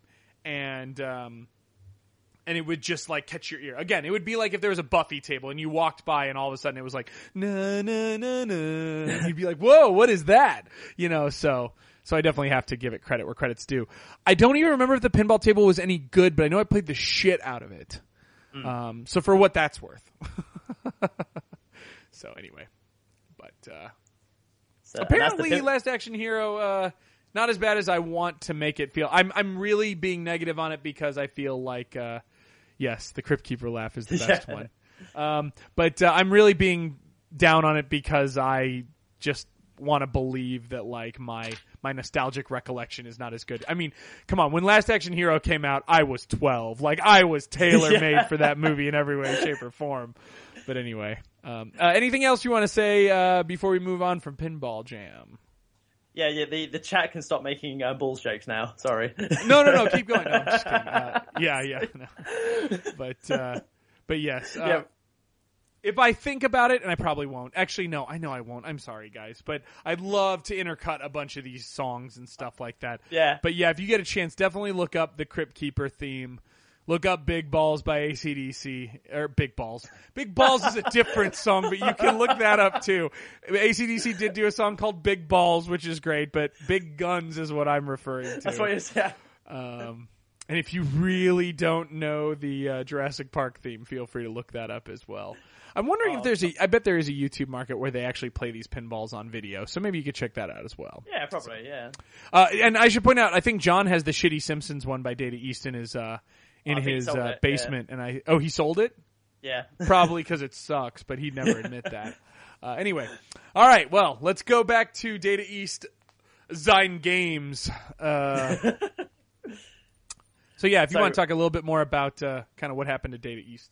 Yeah, so not not not much left to talk about. So in uh, still back in nineteen ninety-six, which we left off. So they, they, the same year they sold their pinball stuff to Sega, um, they Data East closed their consumer software division as well. Um, so yeah, things not going too well for them. And then following on to nineteen ninety-nine to two thousand three, Data East sort of, um, just sold electronic components and licensed out some of their game properties to attempt to recover from. They also made like ion generators or something. I'm not even kidding. Like I have yeah. no idea what they were used for, but they yeah. made like really high end electronic components for like power plants and stuff. So. So, uh, so yeah, it, things are just sort of going downhill for the guys. Um, and then, um, yeah, so uh, finally in two thousand three, uh, the year we got to, um, in June twenty-fifth, Data East was declared bankrupt by Tokyo District Court for a debt of around twenty-eight million. I don't, it did say dollars on this article, but I don't know if that's dollars or yen or whatever or something. Still, even but, if it was like two hundred eighty million yen, like, yeah. or no, sorry, it would actually be two point eight billion yen, to be honest wow. with you. Yeah. But still, you know, that sounds like a lot, but is that a lot for a software company in two thousand three? I don't know. But obviously with what they had done, they had nowhere to go. They had no licenses yeah. to cash in, so to speak. We'll talk about this, but if you're not familiar with a lot of these, you probably won't be familiar with a lot of these. You know what I mean? They do, they don't have lasting appeal, despite all the remakes, thanks to G Mode, um, which we'll talk about in a minute. But, oh, God. Yeah. So, after the fall of Data East, um, is it, so, Payon Corporation Limited? Or is it Payon? Payon. Payon. Oh, Payon yeah, yeah. or something. Yeah, it's, yeah. I mean, yeah, I, that's kind of how you pronounce it. Yeah, I'm on the roll today. um, so they brought out the rights to some of their games and they released them later on the Wii Virtual Console. But the I one that's God more important, they did because I think yeah. they're responsible for Karnov and Chelnov, which we'll talk about. Yeah, uh, but anyway. Um, but then, more importantly, though, in two thousand four, um, February particularly, um, G Mode, as Fred briefly mentioned, or G, yeah, um, G Mode. They acquired most of Data East properties. These were a Japanese... Well, they're, they're a mobile developer, weren't they? So uh, the yeah. publisher. Yeah, you know who they're the equivalent of? God, who is the Western developer that does all those fucking mobile Candy games? Cr- Not oh. King. No, no, no, no, no. no. Who, who did the earliest and just continues to oh. fucking make terrible mobile games? If I look on the game store, I'll find one immediately. I promise okay. you.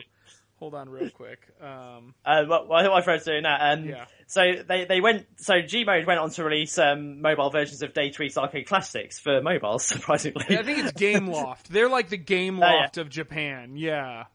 So mm. anyway, to get that idea, but uh, so. And they, and they also released um, games to Wii Virtual Console as well and mm-hmm. GameTap. They did. I got to give G-Mode credit. Um, They just didn't buy the better properties. Uh, they got no. kind of the weaker stuff. And again, Fortingar's making the joke, which is probably true, is, is that Data East is a poor man's Hudson, but they will never have Robocop. But uh, anyway, um, I got to give credit. G-Mode did start redistrib- redistributing uh, these games a lot, much more though, more, much more so than Payon. So, mm. yeah, they said they did something with them. yeah. They released that collection for Wii Virtual Console, I believe. They did. Um, they did. The lovely uh, Data East Arcade Classics collection. So. Although it seems to be lacking, well, lacking, the important lacking ones like Karnov and yeah. Chelnov. Yes, I know. And and it's debatable if Chelnov's even a good game, but we'll debate that in a minute. So, yeah, that's Data East, really. Um, well, according to the statistics, they developed one hundred thirty games and they published one hundred forty-eight. Makes so. perfect sense, actually. I think their biggest game is Magical Drop, truth be told. Okay. So, are you familiar with Magical Drop?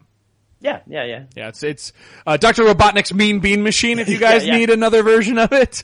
um, Puyo. Puyo's another Puyo, way Puyo. to play it. Uh, Taito's Puzzle Bobble. I mean, they're all the same thing. But only one, and that's Data East, released Puyo Puyo Neo Geo Pocket Color. And that's the version I have that I love.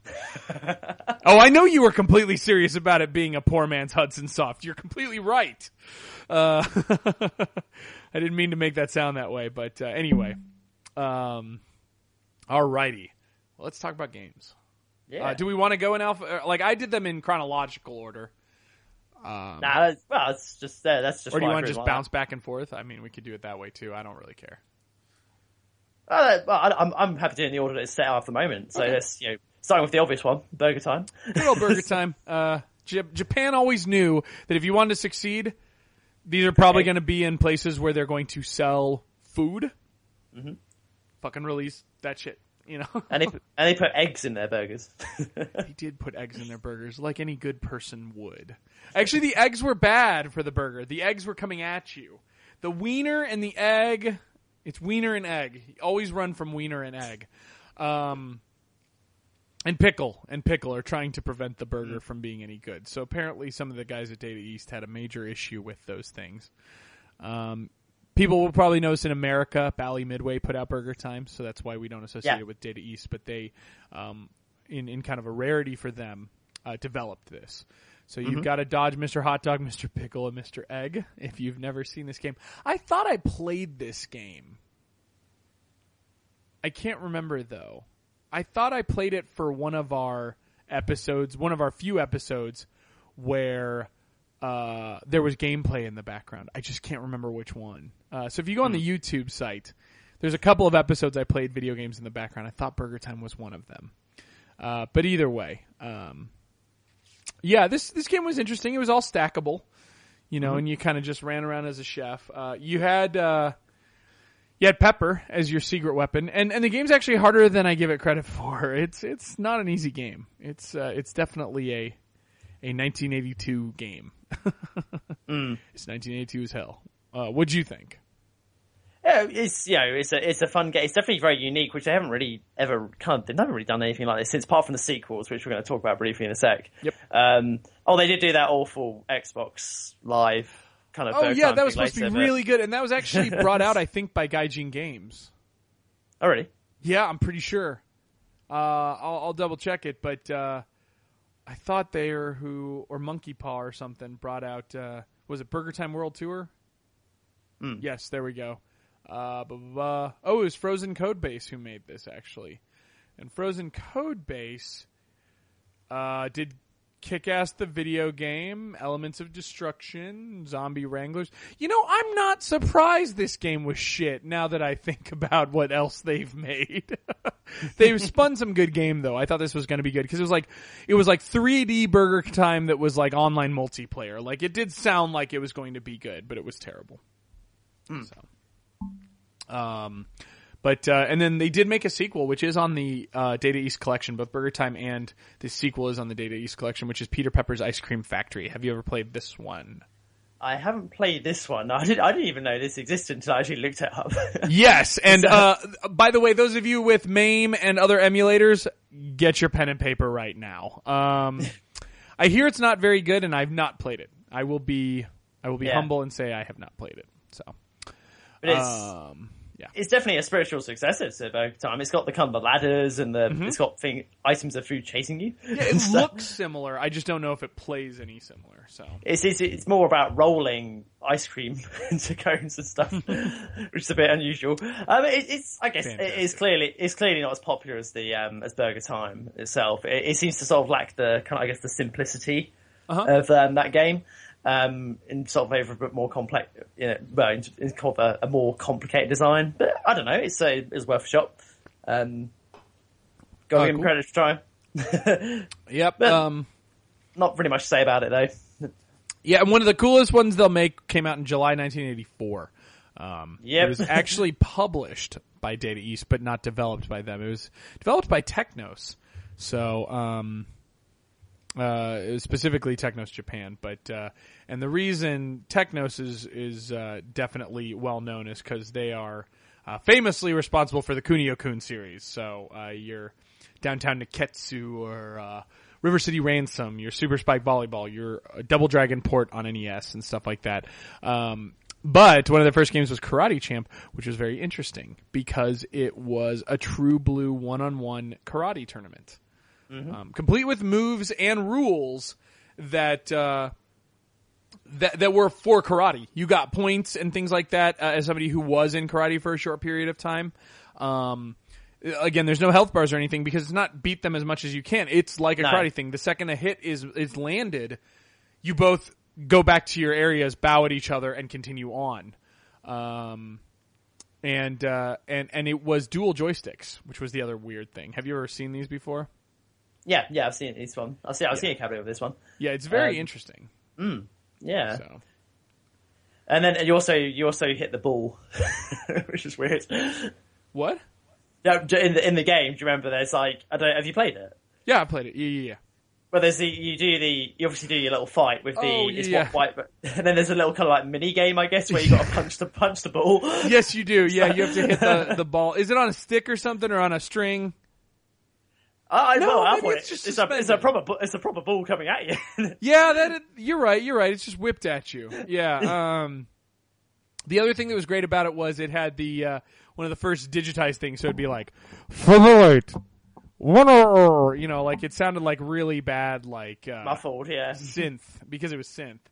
Um, and uh, it was a game that it was really cool what it did, but if you were back then, I don't think you you enjoyed it. Uh, mm. Maybe adults enjoyed it more, and maybe I'm just mistaken. But the consensus from all my friends was this game sucked. Mm.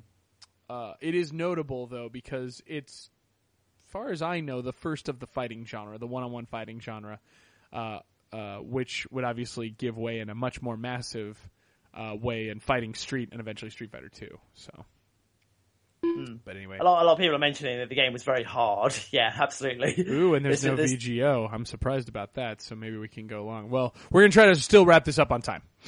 Mm-hmm. But uh, I don't know. Uh, yeah, Karate Champ's cool. It's got an N E S port that's pretty spot yeah. on.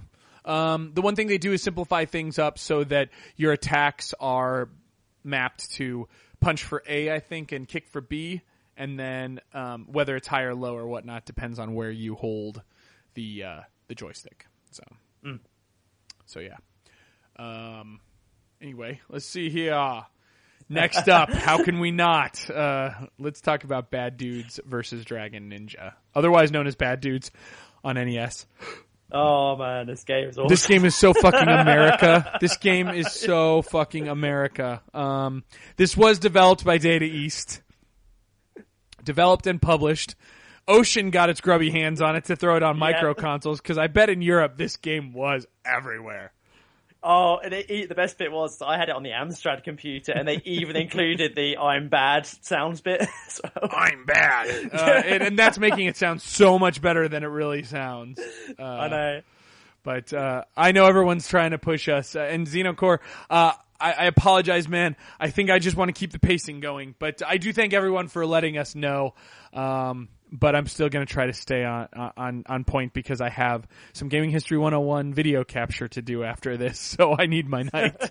um, but uh, anyway, uh, so yeah, so Bad Dudes. Uh, this is one of those games I played just as much in the arcade as I did at home. I did own it on the N E S. Um, All right, yeah. yeah, it came out in nineteen eighty-eight on uh, arcades. Uh, I want to say it was eighty-nine in on the N E S. Um, do you recall... Um, Do you recall when you got your hands on it? Uh, mine would have been eighty. Oh god, when was it? It was um, when we got the Amstrad computer. It was probably eighty-eight, possibly. eighty-eight. Okay, um, that makes sense. They could probably port it pretty quick. Yeah, it was. It was well. It, it, it was a pretty decent port actually for what it was um, for, for the for a microcomputer as well. Um, but it was only one player. The um, the the microcomputer version. I think it's for all microcomputer versions. There's just one player. There wasn't two player. I don't know about oh, the N E S version. The N E S version I thought had two player. I'm pretty sure it did, and definitely the arcade version did. Yeah, definitely the arcade version did. Um, yep. You were Blade or Striker, but you could only be Blade on the microcomputers. Uh, such yep. an awesome game. So we should point out uh, the. Pre- Fucking President Ronnie's been kidnapped. Oh, no, yeah. Wonder who that is. Apparently, uh, this game was in develop prior to the Bush Dukakis uh, uh, presidential running of nineteen eighty-eight. Um, but uh, but yes, it. Uh, what was interesting is it was like Shinobi, right? You've got an yeah. upper and a lower area, and everybody died in one hit, other than you. Mm-hmm. uh, there are weapons. You can get knives, nunchakus, and again, to me. This kind of started the um, the brawler genre, actually, in a way. Yeah, again, Data East yeah. very ahead of their time. um, but uh, yeah, so you have to save Princess Ronnie, um, and you go all over the place, and uh, you basically beat guys up. It doesn't get a whole lot more interesting than that. Um, it was a vertical raster, so there was very little real estate left and right. It got much larger when I blew it up onto a uh, N E S screen or something like that. Um, mm. Did you, I mean, do, do you remember, did they do vertical resolution on uh, on microcomputers, or did it get blown up much like Nintendo did? Uh, I think, you know, it's, it's probably definitely, I think it was blown up, really. Okay. Um, the, yeah, I mean, the, the color palette's a bit different as well on microcomputers, depending on the limitations of the system. Of course, this didn't really look exactly like the um, arcade version. Right, I should point out but, the graphics on the arcade version are quite impressive. Yeah, yeah, they they really are. Um, but and then, and obviously, um, well, like I said, the, the arcade version has the sound samples quite regularly. Um, and what's really great is uh, the bad is the bad um, logo, literally from Michael Jackson's Bad. And on the arcade, bad is in red and dudes is in blue, because fucking yep. America. Uh, fuck, fuck yeah, yeah, I know, right? Like, th- if ever. Uh, uh, an arcade game benefits from having that on there. Uh, they actually have a bad pose, which is uh, yep. the back to back with your arms crossed. It's fantastic. Um, and I remember this was actually quite an impressive um, Nintendo game as well. Um, graphics were really good for the time. It uh, it was one of the few games that actually ported the actual arcade progression and didn't change it much.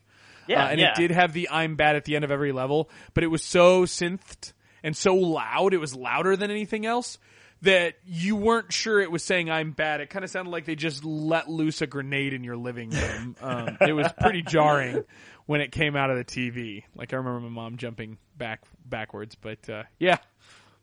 Yay, Bad Dudes versus. Dragon Ninja. Uh, yeah, but the Amstrad one also was, it had all the levels from the arcade version. Fantastic, even, yeah. Pretty much, pretty much all the enemies as well, actually. In, obviously in their kind of own special versions, including that weird crazy fireman that walks around ah, in the third yes. level. Yep, so, yep. uh, for no apparent reason. Uh, he, yeah, yeah. yeah. Um, but, uh, but yeah, uh, it's, it's a really good game. Um, it's probably pretty short. Um, yes, but, yeah, uh, a lot of people do think that uh, people are talking about Bad Dudes was pretty shitty, but uh, I don't know. It was all right. Oh, um, wasn't that bad? I liked Bad Dudes, and Two Crude Dudes is even better, the sequel. Um, but I'm going to talk they about went, a couple of games first. But. They went from bad to crude. They did, but they were also ahead of their time. So yeah. Anyway, um, we're going to step back for a sec in something that's out of order, but uh, Bump and Jump, which was part of the Deco system, uh, but definitely got an N E S port. Um, and this is one of those few ones where I think the N E S port is significantly better than the uh, okay. than the arcade version. And I'm going to go out on a limb. I know it's better than the C sixty-four version. I don't know mm. if you've played any of the other versions. No, I, I've not actually played this game, um, but I've, yeah, it's the it's the racing one, isn't it? So, and Xenocore is going to kill me over my, my opinion of uh, oh dear. Bad Dudes or Two Crew Dudes. They're both amazing, man. But anyway, well, I'm sorry. What were you saying? What were you asking me? This is kind of like the um, kind of like semi racer spy hunter kind of game, is it? Or it's not really spy hunter. Uh, you, I mean, I didn't even remember there was a plot. Um, There's a plot.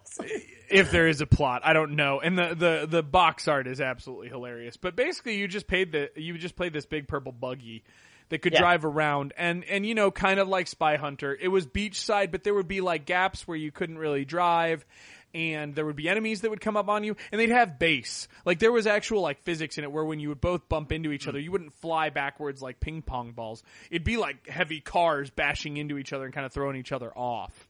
Um, is this the game that you got rewarded for crashing other cars? It's just yes, and your your buggy like, could jump, and so you could literally jump on top Mario style on top of other cars, and it was absolutely fantastic. I should point out this game, if you've not played it, is a top-down bird's eye yeah. view, um, and the biggest thing was to get enough gas. That was the biggest thing you would always do is run out of gas. I also thought it was hilarious that it was in kilometers per hour, uh, which uh, is it, we we don't know the metric system here. Um, So, yeah, it was great. Uh, the port on the N E S was done by Vic Tokai, so I want to give credit where credit's due, but Data East definitely made it. But, uh, yeah, Nintendo's version was amazing, and even though I didn't get very far most of the time, I had just so much fun. So much fun. Mm-hmm. So, um, that's good. That's good. Yes. Um, anyone remember Super Sprint? Oh, okay, sorry. I'm not going to read the chat anymore. Um, so, yeah. So, Bump and Jump's a lot of fun. I don't know. Did you have anything else you want to say about Bump and Jump? That was either a... Great, great name. Yeah. Bump yeah, Bump and Jump. Mm, jump. Um, it's like Guns mm, Roses. Uh, there's no ampersands in uh, in the eighties, apparently, uh, no matter what you've written down. Um, so, okay, well, let's talk about fucking Karnov. Um, oh, yeah. I think Karnov is definitely one of those games. It did have a port, uh, or it did have an arcade version. The arcade version was developed and um, sent out by Data East. Uh, that came out in nineteen eighty-seven. But that same year, it would hit microcomputers and N E S. And uh, the N E S version is definitely, in my opinion, the biggest version. Yeah. Um, did you play this on? What did you play it on? Commodore, Z X, N E S? Uh, Amstrad. So. Oh. Okay. Yeah. Yeah, same, mostly the same, yeah. Now, is it pretty similar to the N E S version? Have you seen the N E S version? I'm just looking at that. It's, I think the N E S version definitely trumps it, actually, looking at oh, okay. it. Um, so, but, um, yeah, I mean, this, this, the character in this game always made me think of the guy from um, Double Dragon. Yeah, what was his name? Oh, yeah, the, a Bobo. A Bobo, yeah. Karnov was a bald, scarred to shit circus man, a circus strongman who could shoot things for some unknown reason. Like, it's never... Exp- oh, yeah. He was fire-breathing is what they cl- claimed. But that's what he's shooting out of him. So he shot stuff like Samus Aran, like... Uh, and there was no question about it. And it was hilarious because he was just this little built, kind of midgety guy with... Uh, with the uh, Aladdin, you know, shoes, the Arabian shoes, and the and the big uh, silky uh, hammer pants, which was the best part about him. Mm. Um, now, I've not played much of the arcade port, um, but I'm sure it's similar. Only you have all of this special stuff unlocked.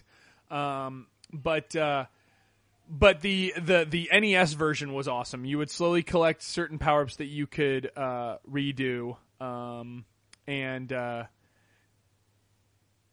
Oh yeah, okay, yeah. Karnov, I think we're okay. Uh, but anyway, um, but uh, but yeah, th- it was it was a really fun, you know, run and gun game. I think it auto scrolled, but I could be wrong. Yeah. And it had some crazy enemies. Um, it's nuts. That stuff is and, and and things would show up in front of you and behind you. This was a memorization game. It was all about memorizing what was coming at you. Um, there was Yoda in a in a nest that would come down on yeah. you. He was one of the more popular ones. There's also a fish person who shows up out of nowhere. And the sound effects were really crazy when you'd hit people. Um, he came down from lightning. You know, it was like...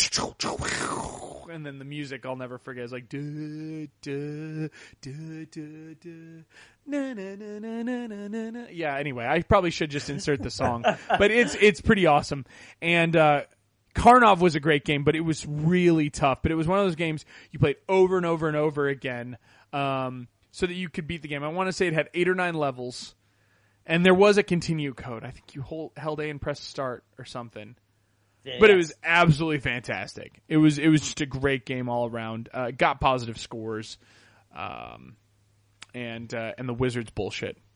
The fucking Wizards bullshit. Um, he was the last boss, and he was bullshit. I could never beat him. Thanks to emulators, I can. Uh, but yes, so there is Karnov. And for those that think I'm mispronouncing Chelnov, I'm not. We're getting to Chelnov. Karnov's uh, brother, or not brother, cousin. Um, so anyway, continuing with the Ks, we do have uh, the fabulous Kid Nicky series. Nicky? Now, what? Kid Nicky. Yes. Now, Kid Nicky, the radical ninja. Um, I'm going to double check who the developer is because I don't know that... Um, Anyway, I don't know that Kid Nicky is uh, is, is developed by. Um... This wasn't an arcade game, was it? Or was it an arcade game? Kid Nicky Radical Ninja. There's uh, um, an S one. Was an arcade game first. Oh, it was okay. A very bad arcade game. Um, uh, but uh, but then it did eventually uh, come out as Kid Nicky Radical Ninja on uh, the N E S uh, in America, and uh, you guys didn't get it at all. Unfortunately. And the, the Japanese game you probably know better is Kaiketsu uh, Yanchanmaru. Yanchamaru. Sorry, let me say it slowly so it makes more sense. Kaiketsu yeah. Yachanmaru. And uh, it was done by I R E M, so that makes sense. The uh, the uh, um, the R-Type uh, people. And it wasn't a very good game. I'm going to say out loud right now. There were the ghost guys from Mario two that were somehow in there. You were fighting. There were seven levels. He had two swords out in front of him and a rat tail, which was pretty badass. Um, but uh-huh. They kind of looked like a tire iron in front of him, I think Scott Sharkey famously called it. Um, and it was it was not a very good game. Um, but uh, it looked cool. Graphically, it looked very cool for its time. And... Uh, uh, But uh, but its sequels, um, oh yeah, Kaiketsu uh, Yachamaru uh, number two and number three, and I think there was a fourth one. There is Ganso Yachamaru, which was on uh, Game Boy. Um, but two and three are fantastic sequels, and uh, these were the first two. There are fan translations. These were the first two that I grabbed on um, on uh, uh, uh, on my flash cart when I got it. Um, it's a really cool game. There's also um, uh, uh, uh, golden bells, like straight out of Twinbee, uh, which give you a projectile weapon and stuff. I don't know. Did you ever play this game? Nope. Okay. Still really. uh, it's not a very good game, but the sequels, especially if you have emulation or a flash card or something, yeah. well worth checking out. They were only on the Famicom, but there are fan translations. And even if there aren't, I, now that I think about it, I don't think there was a purpose in needing the fan translation, though, because it's uh, it's an action platformer. So, but uh, anyway, um, it was okay. It was okay. So, um, but uh, anyway, um, parents don't let your children have rat tails or mullets. Probably best uh, laid plans. Uh, so let's talk about Ring King. Have you ever heard of Ring King? I've heard of Ring King. Yeah, this is this is an this is an arcade game as well. As a, was it an arcade game? I guess it was an arcade game. Yeah. Yes, yes, yes. It was made by Namco uh, and then d- distributed by Data East. Um, hmm. I know it. Oh, and I guess it's called King of Boxer in your region. Mm-hmm. um, and I only know it from the Nintendo because uh, a girl blows you uh, when you're yep. ringside waiting to be taken, uh, waiting to go back that. into the ring. And I don't know how else you can. Like, seriously, guys, look it up. I don't know what else that could be that she's doing. It looks worse than the arcade version. Oh, really? I didn't even realize yeah. that. All I know is you get blown on the side in between matches or in between yeah. uh, uh, rounds. Um, never been, never waited so long for that, or so eagerly for that bell to ring. Um, and that's that's all I really want to talk about it, because Ring King wasn't that good of a boxing game, uh, nice. especially on the N E S. You had Mario, uh, Mike Tyson's Punch Out by this point, or Punch Out, and, and and it was just a better game. The sprites is very disproportionate for this game as well. The sort of the characters like just had these huge bodies but tiny little legs. Does that shock you? not not for what goes on with Namco ringside. Loves, uh, you know, big bodies, tiny legs. Um, all right, well, let's get on to the real ones. Uh, let's get on to RoboCop. Yeah, RoboCop. This one you are going to have to emulate. Uh, do it on MAME. Do it on N E S. I don't care. It's never going to get re-released because of its uh, license. Yep.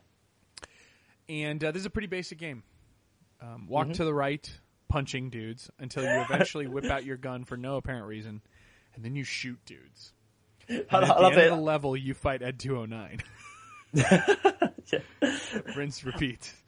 I just love the fact that RoboCop doesn't use his gun. It's just he, yeah, he uses his fist to start with. Oh, Fortengard is making a big distinction, and I do apologize for ever making that mistake. You get blown by, oh, a, by dude, a dude, not a girl. I do apologize for not making that distinction sooner. Uh, anyway. Oh, dear. but, uh, but yeah, yeah. Um, and, and I don't know how else to describe it. RoboCop's pretty basic. It's just a really fun game.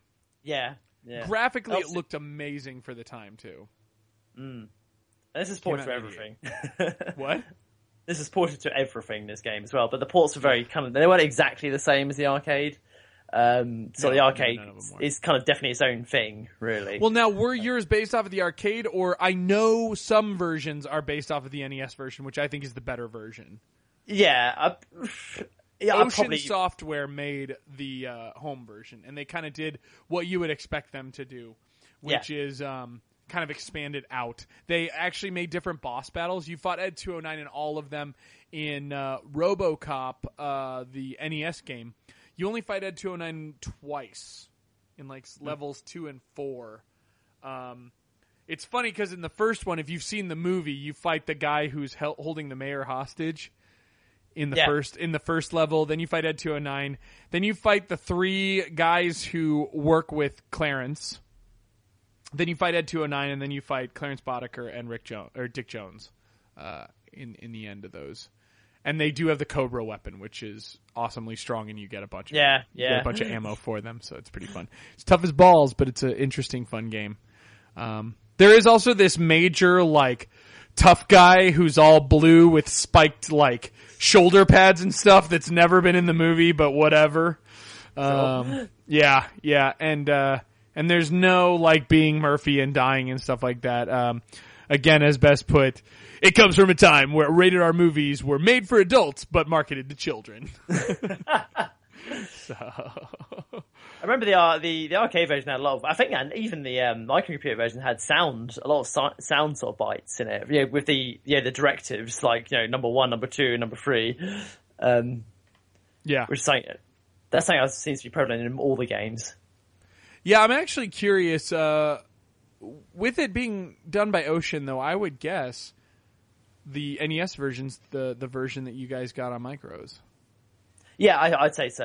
Um, they, they, they kind of again, it was. I think it was more. They don't. They were more shooting games on the um, well, two D. Well, yeah, because you'd whip out your your, you'd whip it out like uh, really quickly, like yeah. quite quickly. Uh, I should also point out it got amazing reviews, like all over yeah. Europe. Um, yeah, nineties, high nineties, mid to high mm-hmm. nineties. So, uh, but uh, anyway, so RoboCop. But I think RoboCop is still one of those games that's more fun to talk about than or play than to talk about.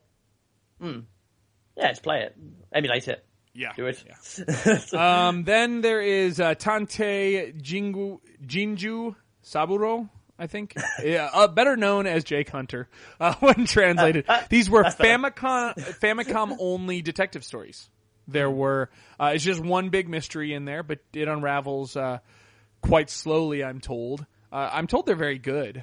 Um, kind of Ram- Raymond Chandler mm. noir-esque. And uh, they were all ported um, to uh, Game Boy Advance or, or whatever. Uh, oh, wow. Let me, let me check something. Where is... I'll make this quick, I promise. That's all right. uh, Dante. Come on, come on, come on. There we go. I want to see if these ports were in North America. They were. Okay. Um, Tante Jinjui Saburo D S was retitled and released in Nor- North America by Axis Games as Jake Hunter Detective Chronicles. So there you go. Um, the game was re-released on May twenty-sixth, two thousand nine as Jake Hunter Detective Story Memories of the Past. It contains uh, the first three cases. And the first three cases, um, well, the first uh, case one and two were on the disk system. Uh, case three, or sorry, case one and three. Case two was on the um, uh, the Famicom. So, mm-hmm. there you go. Um, oh, actually, there's a there's one more, too. There's a fourth one. Uh, so, basically, the cases that are in there is Pretty Murder of a Fragile Heart, Seaside City Conspiracy, Crash and Burn Parts one and two, and As Time Goes By. And it's all of the Famicom disk systems and Famicom ones. So, um, they weren't very well received. But I hear they're actually pretty cool to play. So, um, might be worth checking out if you can get them on the cheap. Mm. Um, it was a big deal when they got fan translated. So, uh, anyway. Uh, okay. Next up.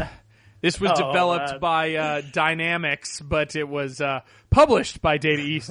And who can't not talk about caveman games? I mean, am I right? Most known in America for the N E S, but this was on all the microcomputers as well. Yeah. Oh, God. The best games. Olympic games ever. There was stuff like...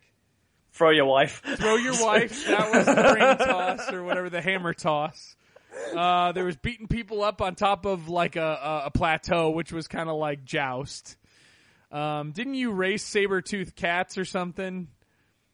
Oh, it was a terrible game, but it was so quirky and fun. It's well worth checking out. Yeah, watch it is. some it's... gameplay. Maybe if you see it on the cheap, and it will be on the cheap, uh, out at your local retailer, maybe pick it up and add it to your collection. It's got a beautiful yellow label. Um, but yeah, what a what a fucking terrible, wonderful game all at once. It had like a Volt the T-Rex as well or something weird. It did. That was the high jump. I do remember that now, and he'd like snap up at you. Yeah. Uh, I always got dude. eaten. Yeah. Always got eaten. But uh, anyway, um, I want to talk about this very briefly. There was a mm-hmm. game that was – this game is completely indicative of the Nintendo era. It was called Werewolf, The Last Warrior. And uh, it was made by S A S Sakata, um, but it was released by Data East. It on the cover, it shows a werewolf with blades for hands – cutting through your cartridge, it's also on the label of the cartridge, with the chips underneath exposed. And you are a wall-climbing werewolf that is out to kill people in an action platformer. and the game was terrible. It was impossible and terrible. Um, it was horrible. And I I think there's a spot early on where you get stuck. So, um, by the way, for those of you just joining us, V G O is not on tonight, but we're not going to go too much later. But uh, anyway, did you ever play Werewolf? No, I didn't. I haven't even heard of this game before. Yeah, well, it was it was only released on the N E S in Europe in ninety-one, so there's probably a very good reason you've never heard of this game. Mm. Um, but you might want to check it out. Yeah, uh, it's worth seeing how terrible it is. I don't even think I would recommend somebody buying it, though. Hmm. All right, now, Derek mentioned this, and I have to mention it myself. Sly Spy, Sly Spy. Better known as Secret Agent in Japan. This was an arcade game that is on the Data East collection on the Wii. Uh, now, are you familiar with Sly Spy? Again, no, this was one that certainly sort of... Okay. Yeah. Uh, it's even better graphics um, mm-hmm. than Bad Dudes, and it is Bad Dudes. It's two levels, up and down. You can pull up. Uh, you could shoot people, though. You could whip out a gun and shoot people, and there was the golden gun. And the golden gun lasted forever and had tons of ammo and made you, like, fucking invincible. And it really did became, become like Shinobi then. Mm. Uh, it's a very fun game. Again, there's not much more to say about it, but it's a very, very fun game. I definitely recommend people checking it out. Um, but uh, anyway, um, and then uh, another arcade game that uh, this is why we emulate, kids, because it came out, but it was only in Japan and it wasn't very popular. Um, which is uh, Eduardo Randi, or The Cliffhanger, Edward Randy, uh, which was a nineteen ninety developed and released um, uh, uh, side-scrolling game in the arcades. And it's an action platformer, uh, to be honest with you, but it, it has gorgeous graphics. And it does some really cool, like, not parallax scrolling, like, uh, it was the one where, like, the, it, they didn't get chunky, like, it would, it would re... I don't know how to how to describe it, but as the, the screen would rotate and do various different effects, um, it would adjust so that, uh, unlike in the Nintendo where it'd blow up to really pixelated graphics, uh, they would keep the resolution. Mm. Uh, did a lot of technical tricks. It's an amazing game. This is why you have MAME. It is called The Cliffhanger, Edward Randy. Go play it. It's phenomenal. Kind of has an Indiana Jones vibe. Has lots of explosions. Needs two buttons and an eight-way if you have a MAME cab. Go check it out. Mm. So, um, all right. Jam's like, let's talk about something I know. Uh, yeah. Let's talk about Bloody Wolf. Why not? Wait, wait, don't you mean Battle Rangers? Yes, I do mean Battle Rangers. Uh, and um, again, uh, I don't know what's really going on here, but if you guys look in the chat, um, clearly... Um, Bloody Wolf and Contra were competing for the biggest yeah. uh, Stallone uh, Schwarzenegger ripoffs. Um, whereas the game has more of an I, I say an isomet- uh, isometric yeah. uh, Metal Gear look, like the original Metal Gears. Uh, it was arcade in eighty-eight, mm. uh, then came out uh, for P C Engine in eighty-nine and T G sixteen in ninety. It is on the Wii Virtual Console, so there there should be no problem getting it. Um, did you did you play this one? Yeah, yeah, it's interesting, this one, I thought. Yeah, yeah, um, it's, yeah.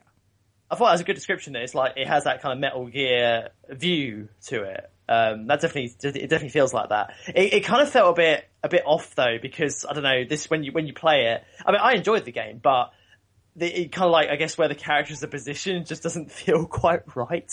Um, yes, it's a bad camera. Yeah, because basically, a good example of this is like, some enemies would be on like rooftops. Um, and it just, but you could easily sort of shoot them from, well, they'll, they'll be like on the, say, the top of a van or something like that, and you're on the, you're on the ground floor, and you could sort of easily shoot them from down there when you're not like raising your gun or anything like that. It just sort of, it didn't seem this sort of concept of, um, I guess sort of, well, levels, really. Yes, yes. And it did, um, if you've played the game, you think it's over at level five, and it's it's not. It's it and it gets it gets pretty rough and bad after that. But uh, yeah, it, it was pretty cool. Uh, it was mostly melee combat early on, and then you started getting weapons in it. Um, it was bloody. I remember it was bloody. You get the spreader gun. You do get the spread gun. In fact, screw it. This is Contra. Um, yeah. This is a, a blatant Contra ripoff. Um, developed by Data East, so you knew it was good. But uh, anyway, um, Bloody Wolf is definitely worth checking out. Uh, um, again, whether it be emulation or um, virtual console or whatnot. Um, all right, well, let's bring it full circle to Two Crude Dudes. Mm-hmm. Now, have you ever played Two Crude Dudes on the Mega Drive? Yes, definitely. And it's called Crude Dudes in America. Um, just straight up Crude Dudes. Um, but uh, but uh, the game was a success, or uh, yeah, successor to uh, to Bad Dudes. Mm-hmm. Um, but it was more of a brawler. It was more of a three D, um, you know, Z-axis brawler mm. through and through. A lot of people say it was Streets of Rage before Streets of Rage. Yeah, it's still on two D plane and everything, but... Was it? You know, I thought it had a Z-axis. Maybe I'm wrong. No, it is just side-scrolling. You're right. Yeah. Yeah. I remember but I think the, they um, had, like... Uh, you, you, they took more hits. Yeah, yeah. You you had to... It's, it's all, it was very much melee, and you could pick people up and stuff and, you know, throw them and...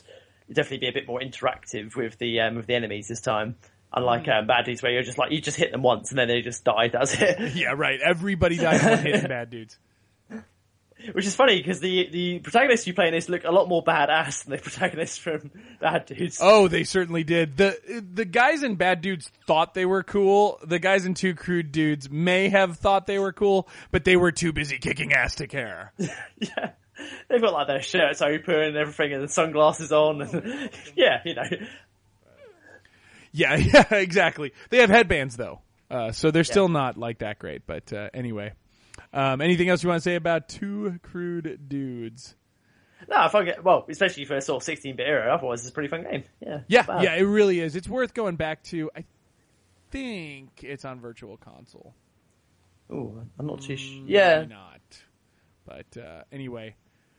Um, well, getting on to something I've actually played, uh, I believe, uh, well, no, and I've played a lot of these, but something I've actually played on video was, I think it was either Poopfoot nineteen eighty-one or Beardy McWhiskey asked me to play Joe and Mac for one of the retro oh, yeah. game nights way back when. And Joe and Mac, a k a. Caveman Ninjas, was done by Data East. Um, yeah. did ca- it did come out in the in the arcades. But it was probably most notable for its S N E S port. Mm-hmm. The game is a whopping forty minutes long, and I almost beat it in the uh, gameplay video I do. Um, and that's a perfect example of a game that's not great. Uh, it's kind of a scrolling platformer. Um, definitely borrows a little bit from the two-level gameplay style of Bad Dudes and whatnot. Um, but it's got gorgeous cartoon graphics. um Wouldn't you agree? Like, I, I thought it had really good graphics. Yeah, no, oh, definitely. Colourful, vibrant, and uh, yeah, the sprites do really good too. Um, but uh, it was a it fun got, game. Got... I don't know. Uh, what were you going to say? Yeah, I, I, I remember I actually played the arcade version of this, which was, it, it was, the S N E S version is a very good port of that.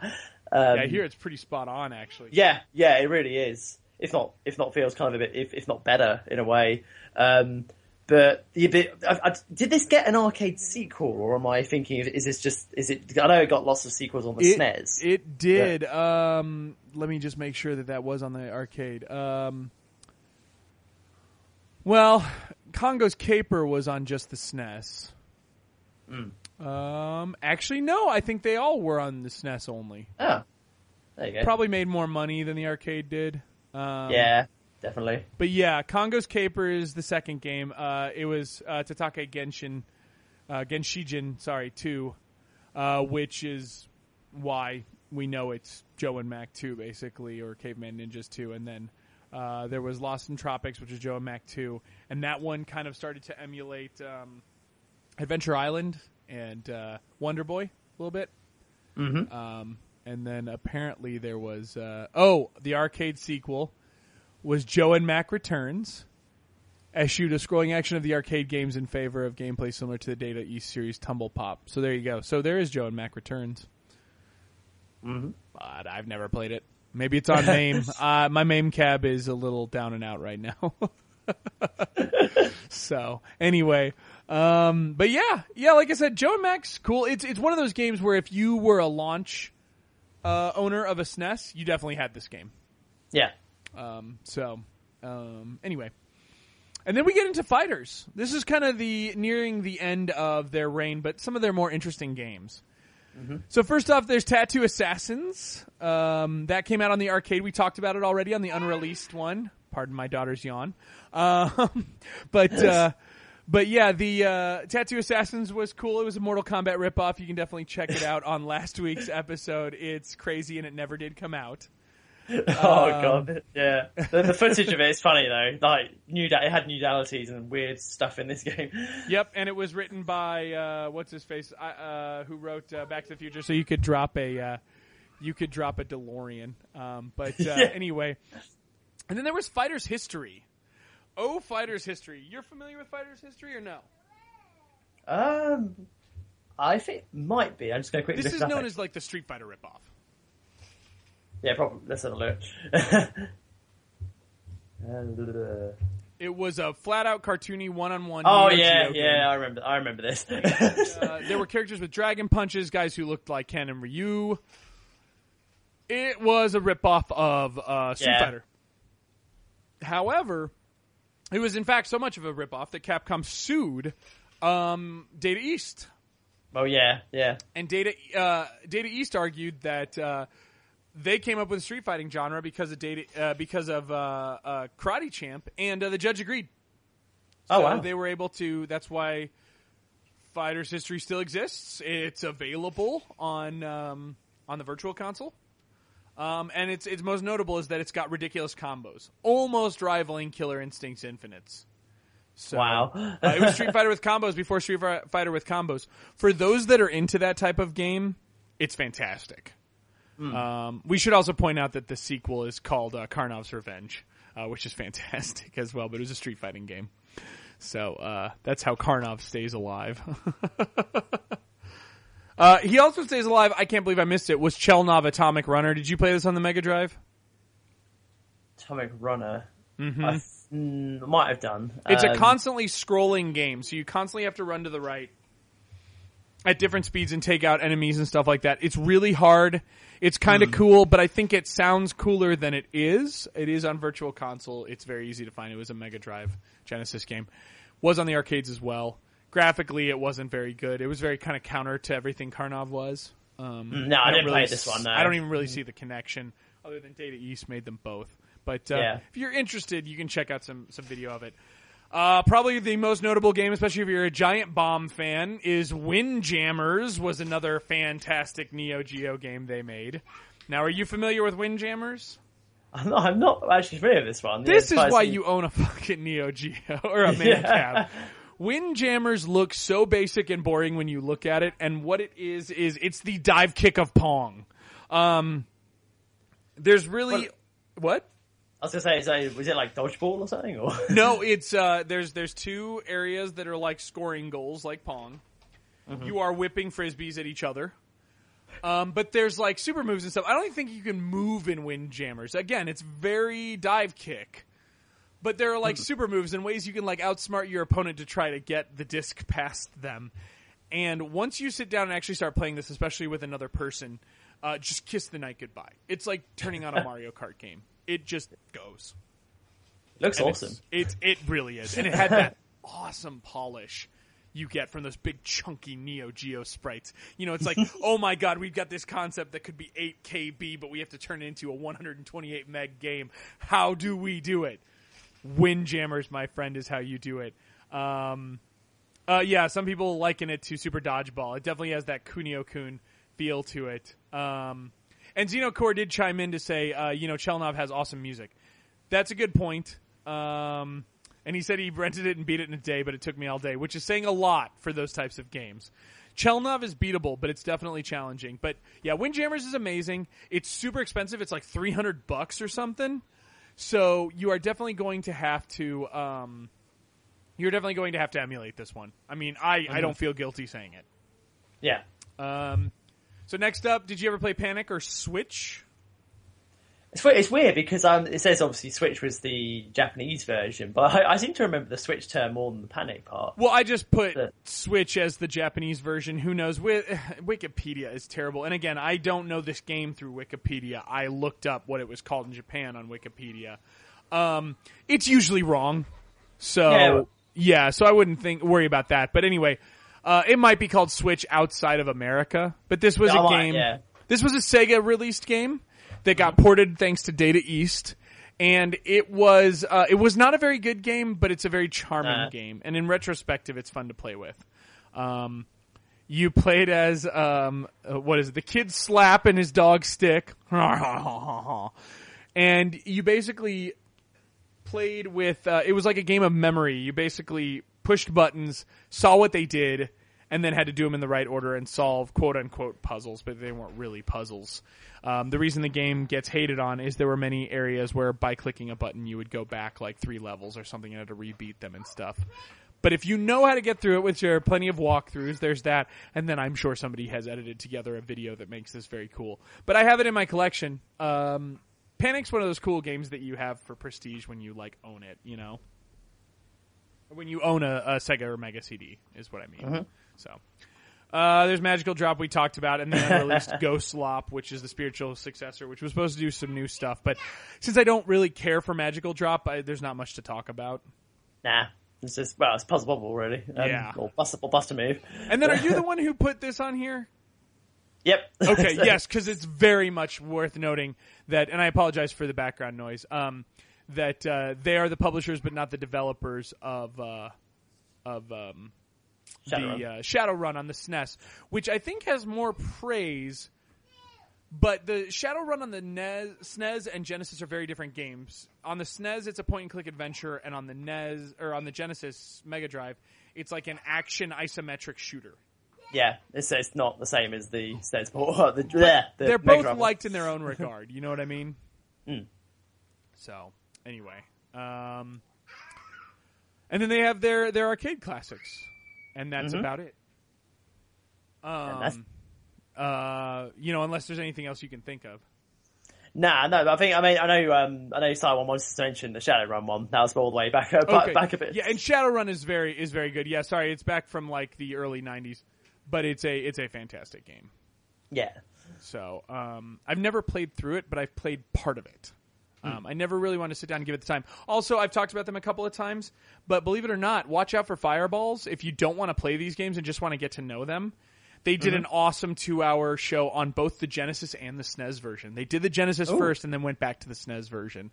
Um, so I got to give Gary and Cole credit. Uh, they did great versions of that. And since like their third game, their like the third episode was tackling the Genesis, which is the harder version, I got to give them credit. Mm, yeah, absolutely. Uh, but anyway, um, all right.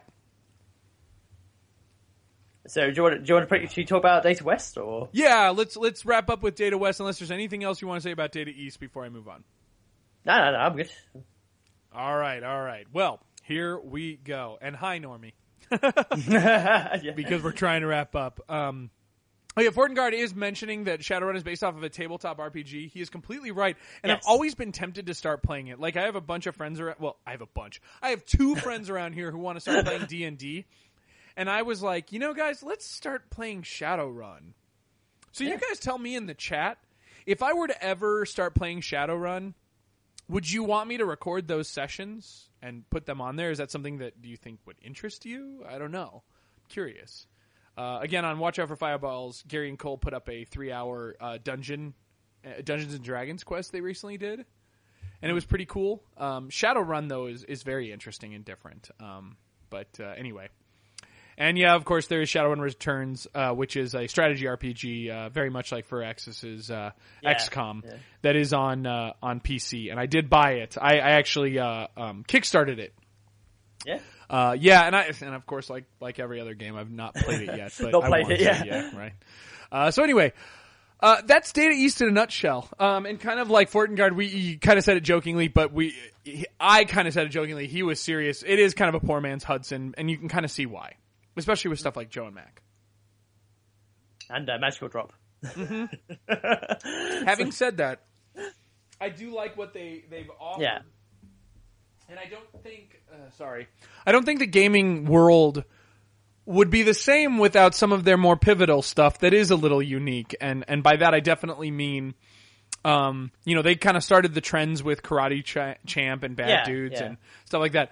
But uh, there are a few games that are similar to Bump and Jump, Karnov, even to a certain extent Robocop, and definitely mm. Windjammers. Like, these are games you wouldn't have elsewhere. Um, and I don't even know where people stand on the Magical Drop versus Puyo Puyo, what came first thing, so I'm oh, not God. even going to get involved. No. Guys, they're the same game, and they're not that good. Um, so, okay.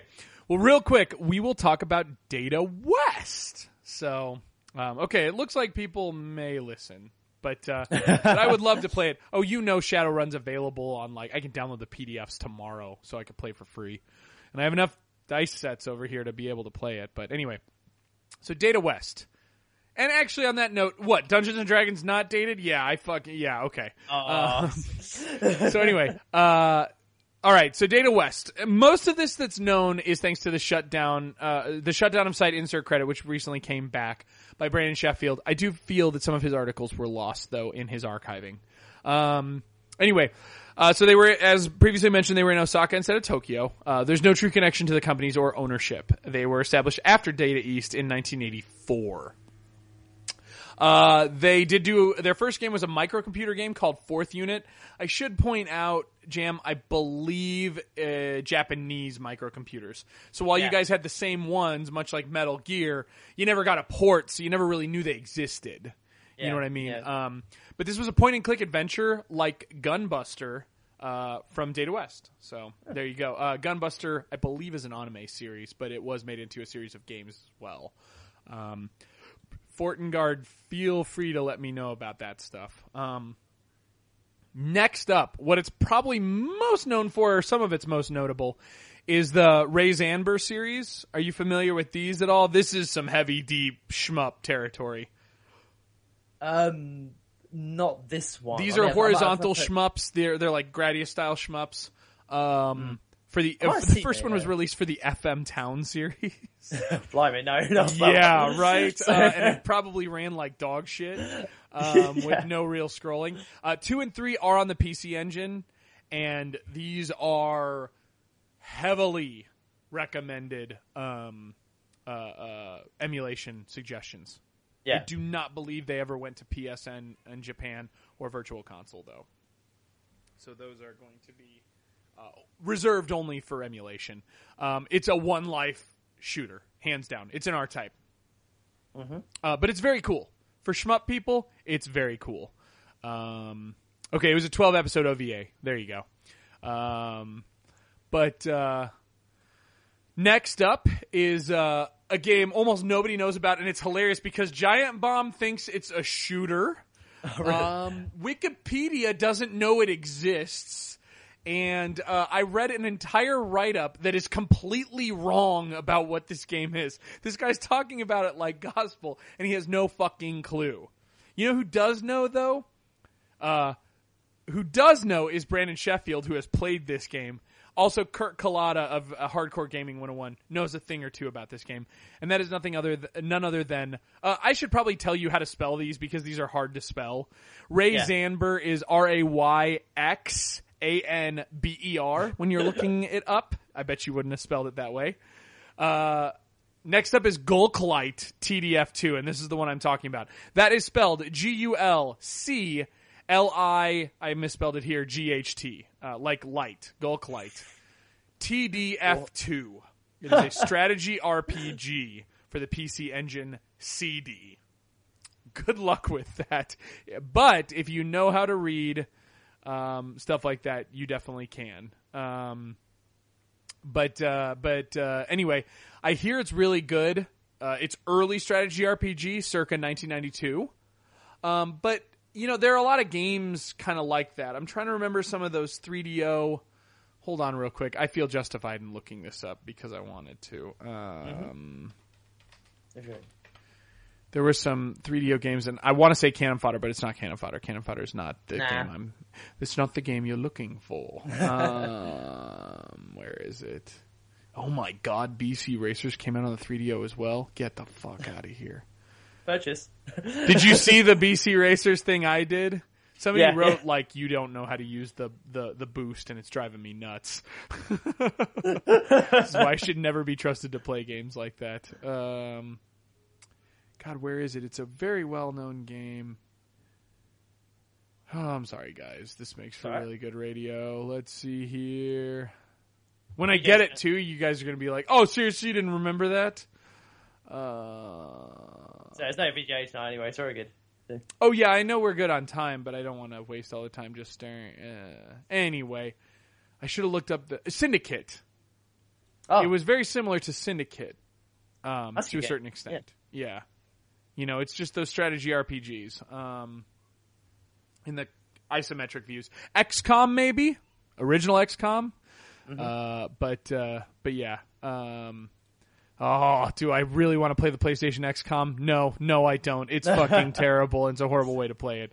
Maybe, maybe you can talk me into playing my Jaguar copy of Syndicate, though. Anyway, uh, pretty good. Yeah. They made the best game on the laser active, but nobody's ever played it before. It's called Vij- uh, Vajra, which you won't know how to spell either, which is V A J R A. I have no clue how you're going to emulate. Oh, you know what? Actually, I think Vajra is on Daphne. Do you know what Daphne is? Uh, no. D A P H N E, spelled after, what is it, Princess Daphne on Dragon's Lair? It is okay. a LaserDisc emulator that oh, emulates yeah, no, all of that. The arcades. And I think Vajra was made into an arcade game, which means you can play it on Daphne. I don't know for mm. sure, but you emulation guys, have at it. Is that like Cobra Command? That was a... Uh-huh. Uh-huh. Yeah. Yeah. yeah. Which we are... Uh, yeah, wait, I forgot about that one. But anyway, Vajra's supposed to be really good. Um, mm. So, uh, so yeah, feel free to go check that out. Another one that probably only Fortengard's going to respect or understand. Uh, Cutie Honey. Do you know Cutie Honey, the property? No. Really? Oh, come on. All right. They were an anime series. It was kind of sexy. Um, so... Uh, it was, uh, you know, there there might have been some boobs and butts in it. I can't remember. Uh, you, you get really desensitized to nudity when you start watching oh, God. Uh, anime um, because it's not that big a deal. Like, it's not for titillation as much as it's just their adult concepts onto a cartoon setting. Uh, but it was on the P C F X in this continuing trend of game systems you'll yeah. never own. Uh, it's a point-and-click adventure. Uh, it was called Cutie Honey F X. This was a port from P C... From regular P C gaming, so you could probably find a, a you know a DOS box version of it or something. It's point and click adventure, but when you would get into battles, it was like a button mashing game using one, two, and three on the P C F X controller. Um, there was a Japanese only game which I'm told is awesome. I don't know if there's a fan translation, but if there is, that would be awesome. It's an action R P G, so you know, kind of Zelda-esque, oh, wow. I'm guessing, called Brave Prove. Mm. B R A V E P R O V E. Look it up, Japanese only, but of course emulation, and um, you know, if you have it, a mod chip will allow you to play this. This one mm. I want to check out. Yeah, that's I've heard good. very good things about Brave Prove. So mm. I honestly didn't know it existed until re-listening to obviously um, re-listening to um, the uh, the the Retronauts. Mm. And then the last one I didn't know existed. Uh, this was actually somebody else was looking something up with me, and they found this, and I'm so glad I followed the link. Believe it or not, they have an unreleased game. Unfortunately, you cannot play it, but their last game, which got canceled right at the end, was an unreleased P S one game. It was a top-down Ikari Warrior-style game starring anime women called Bounty Arms.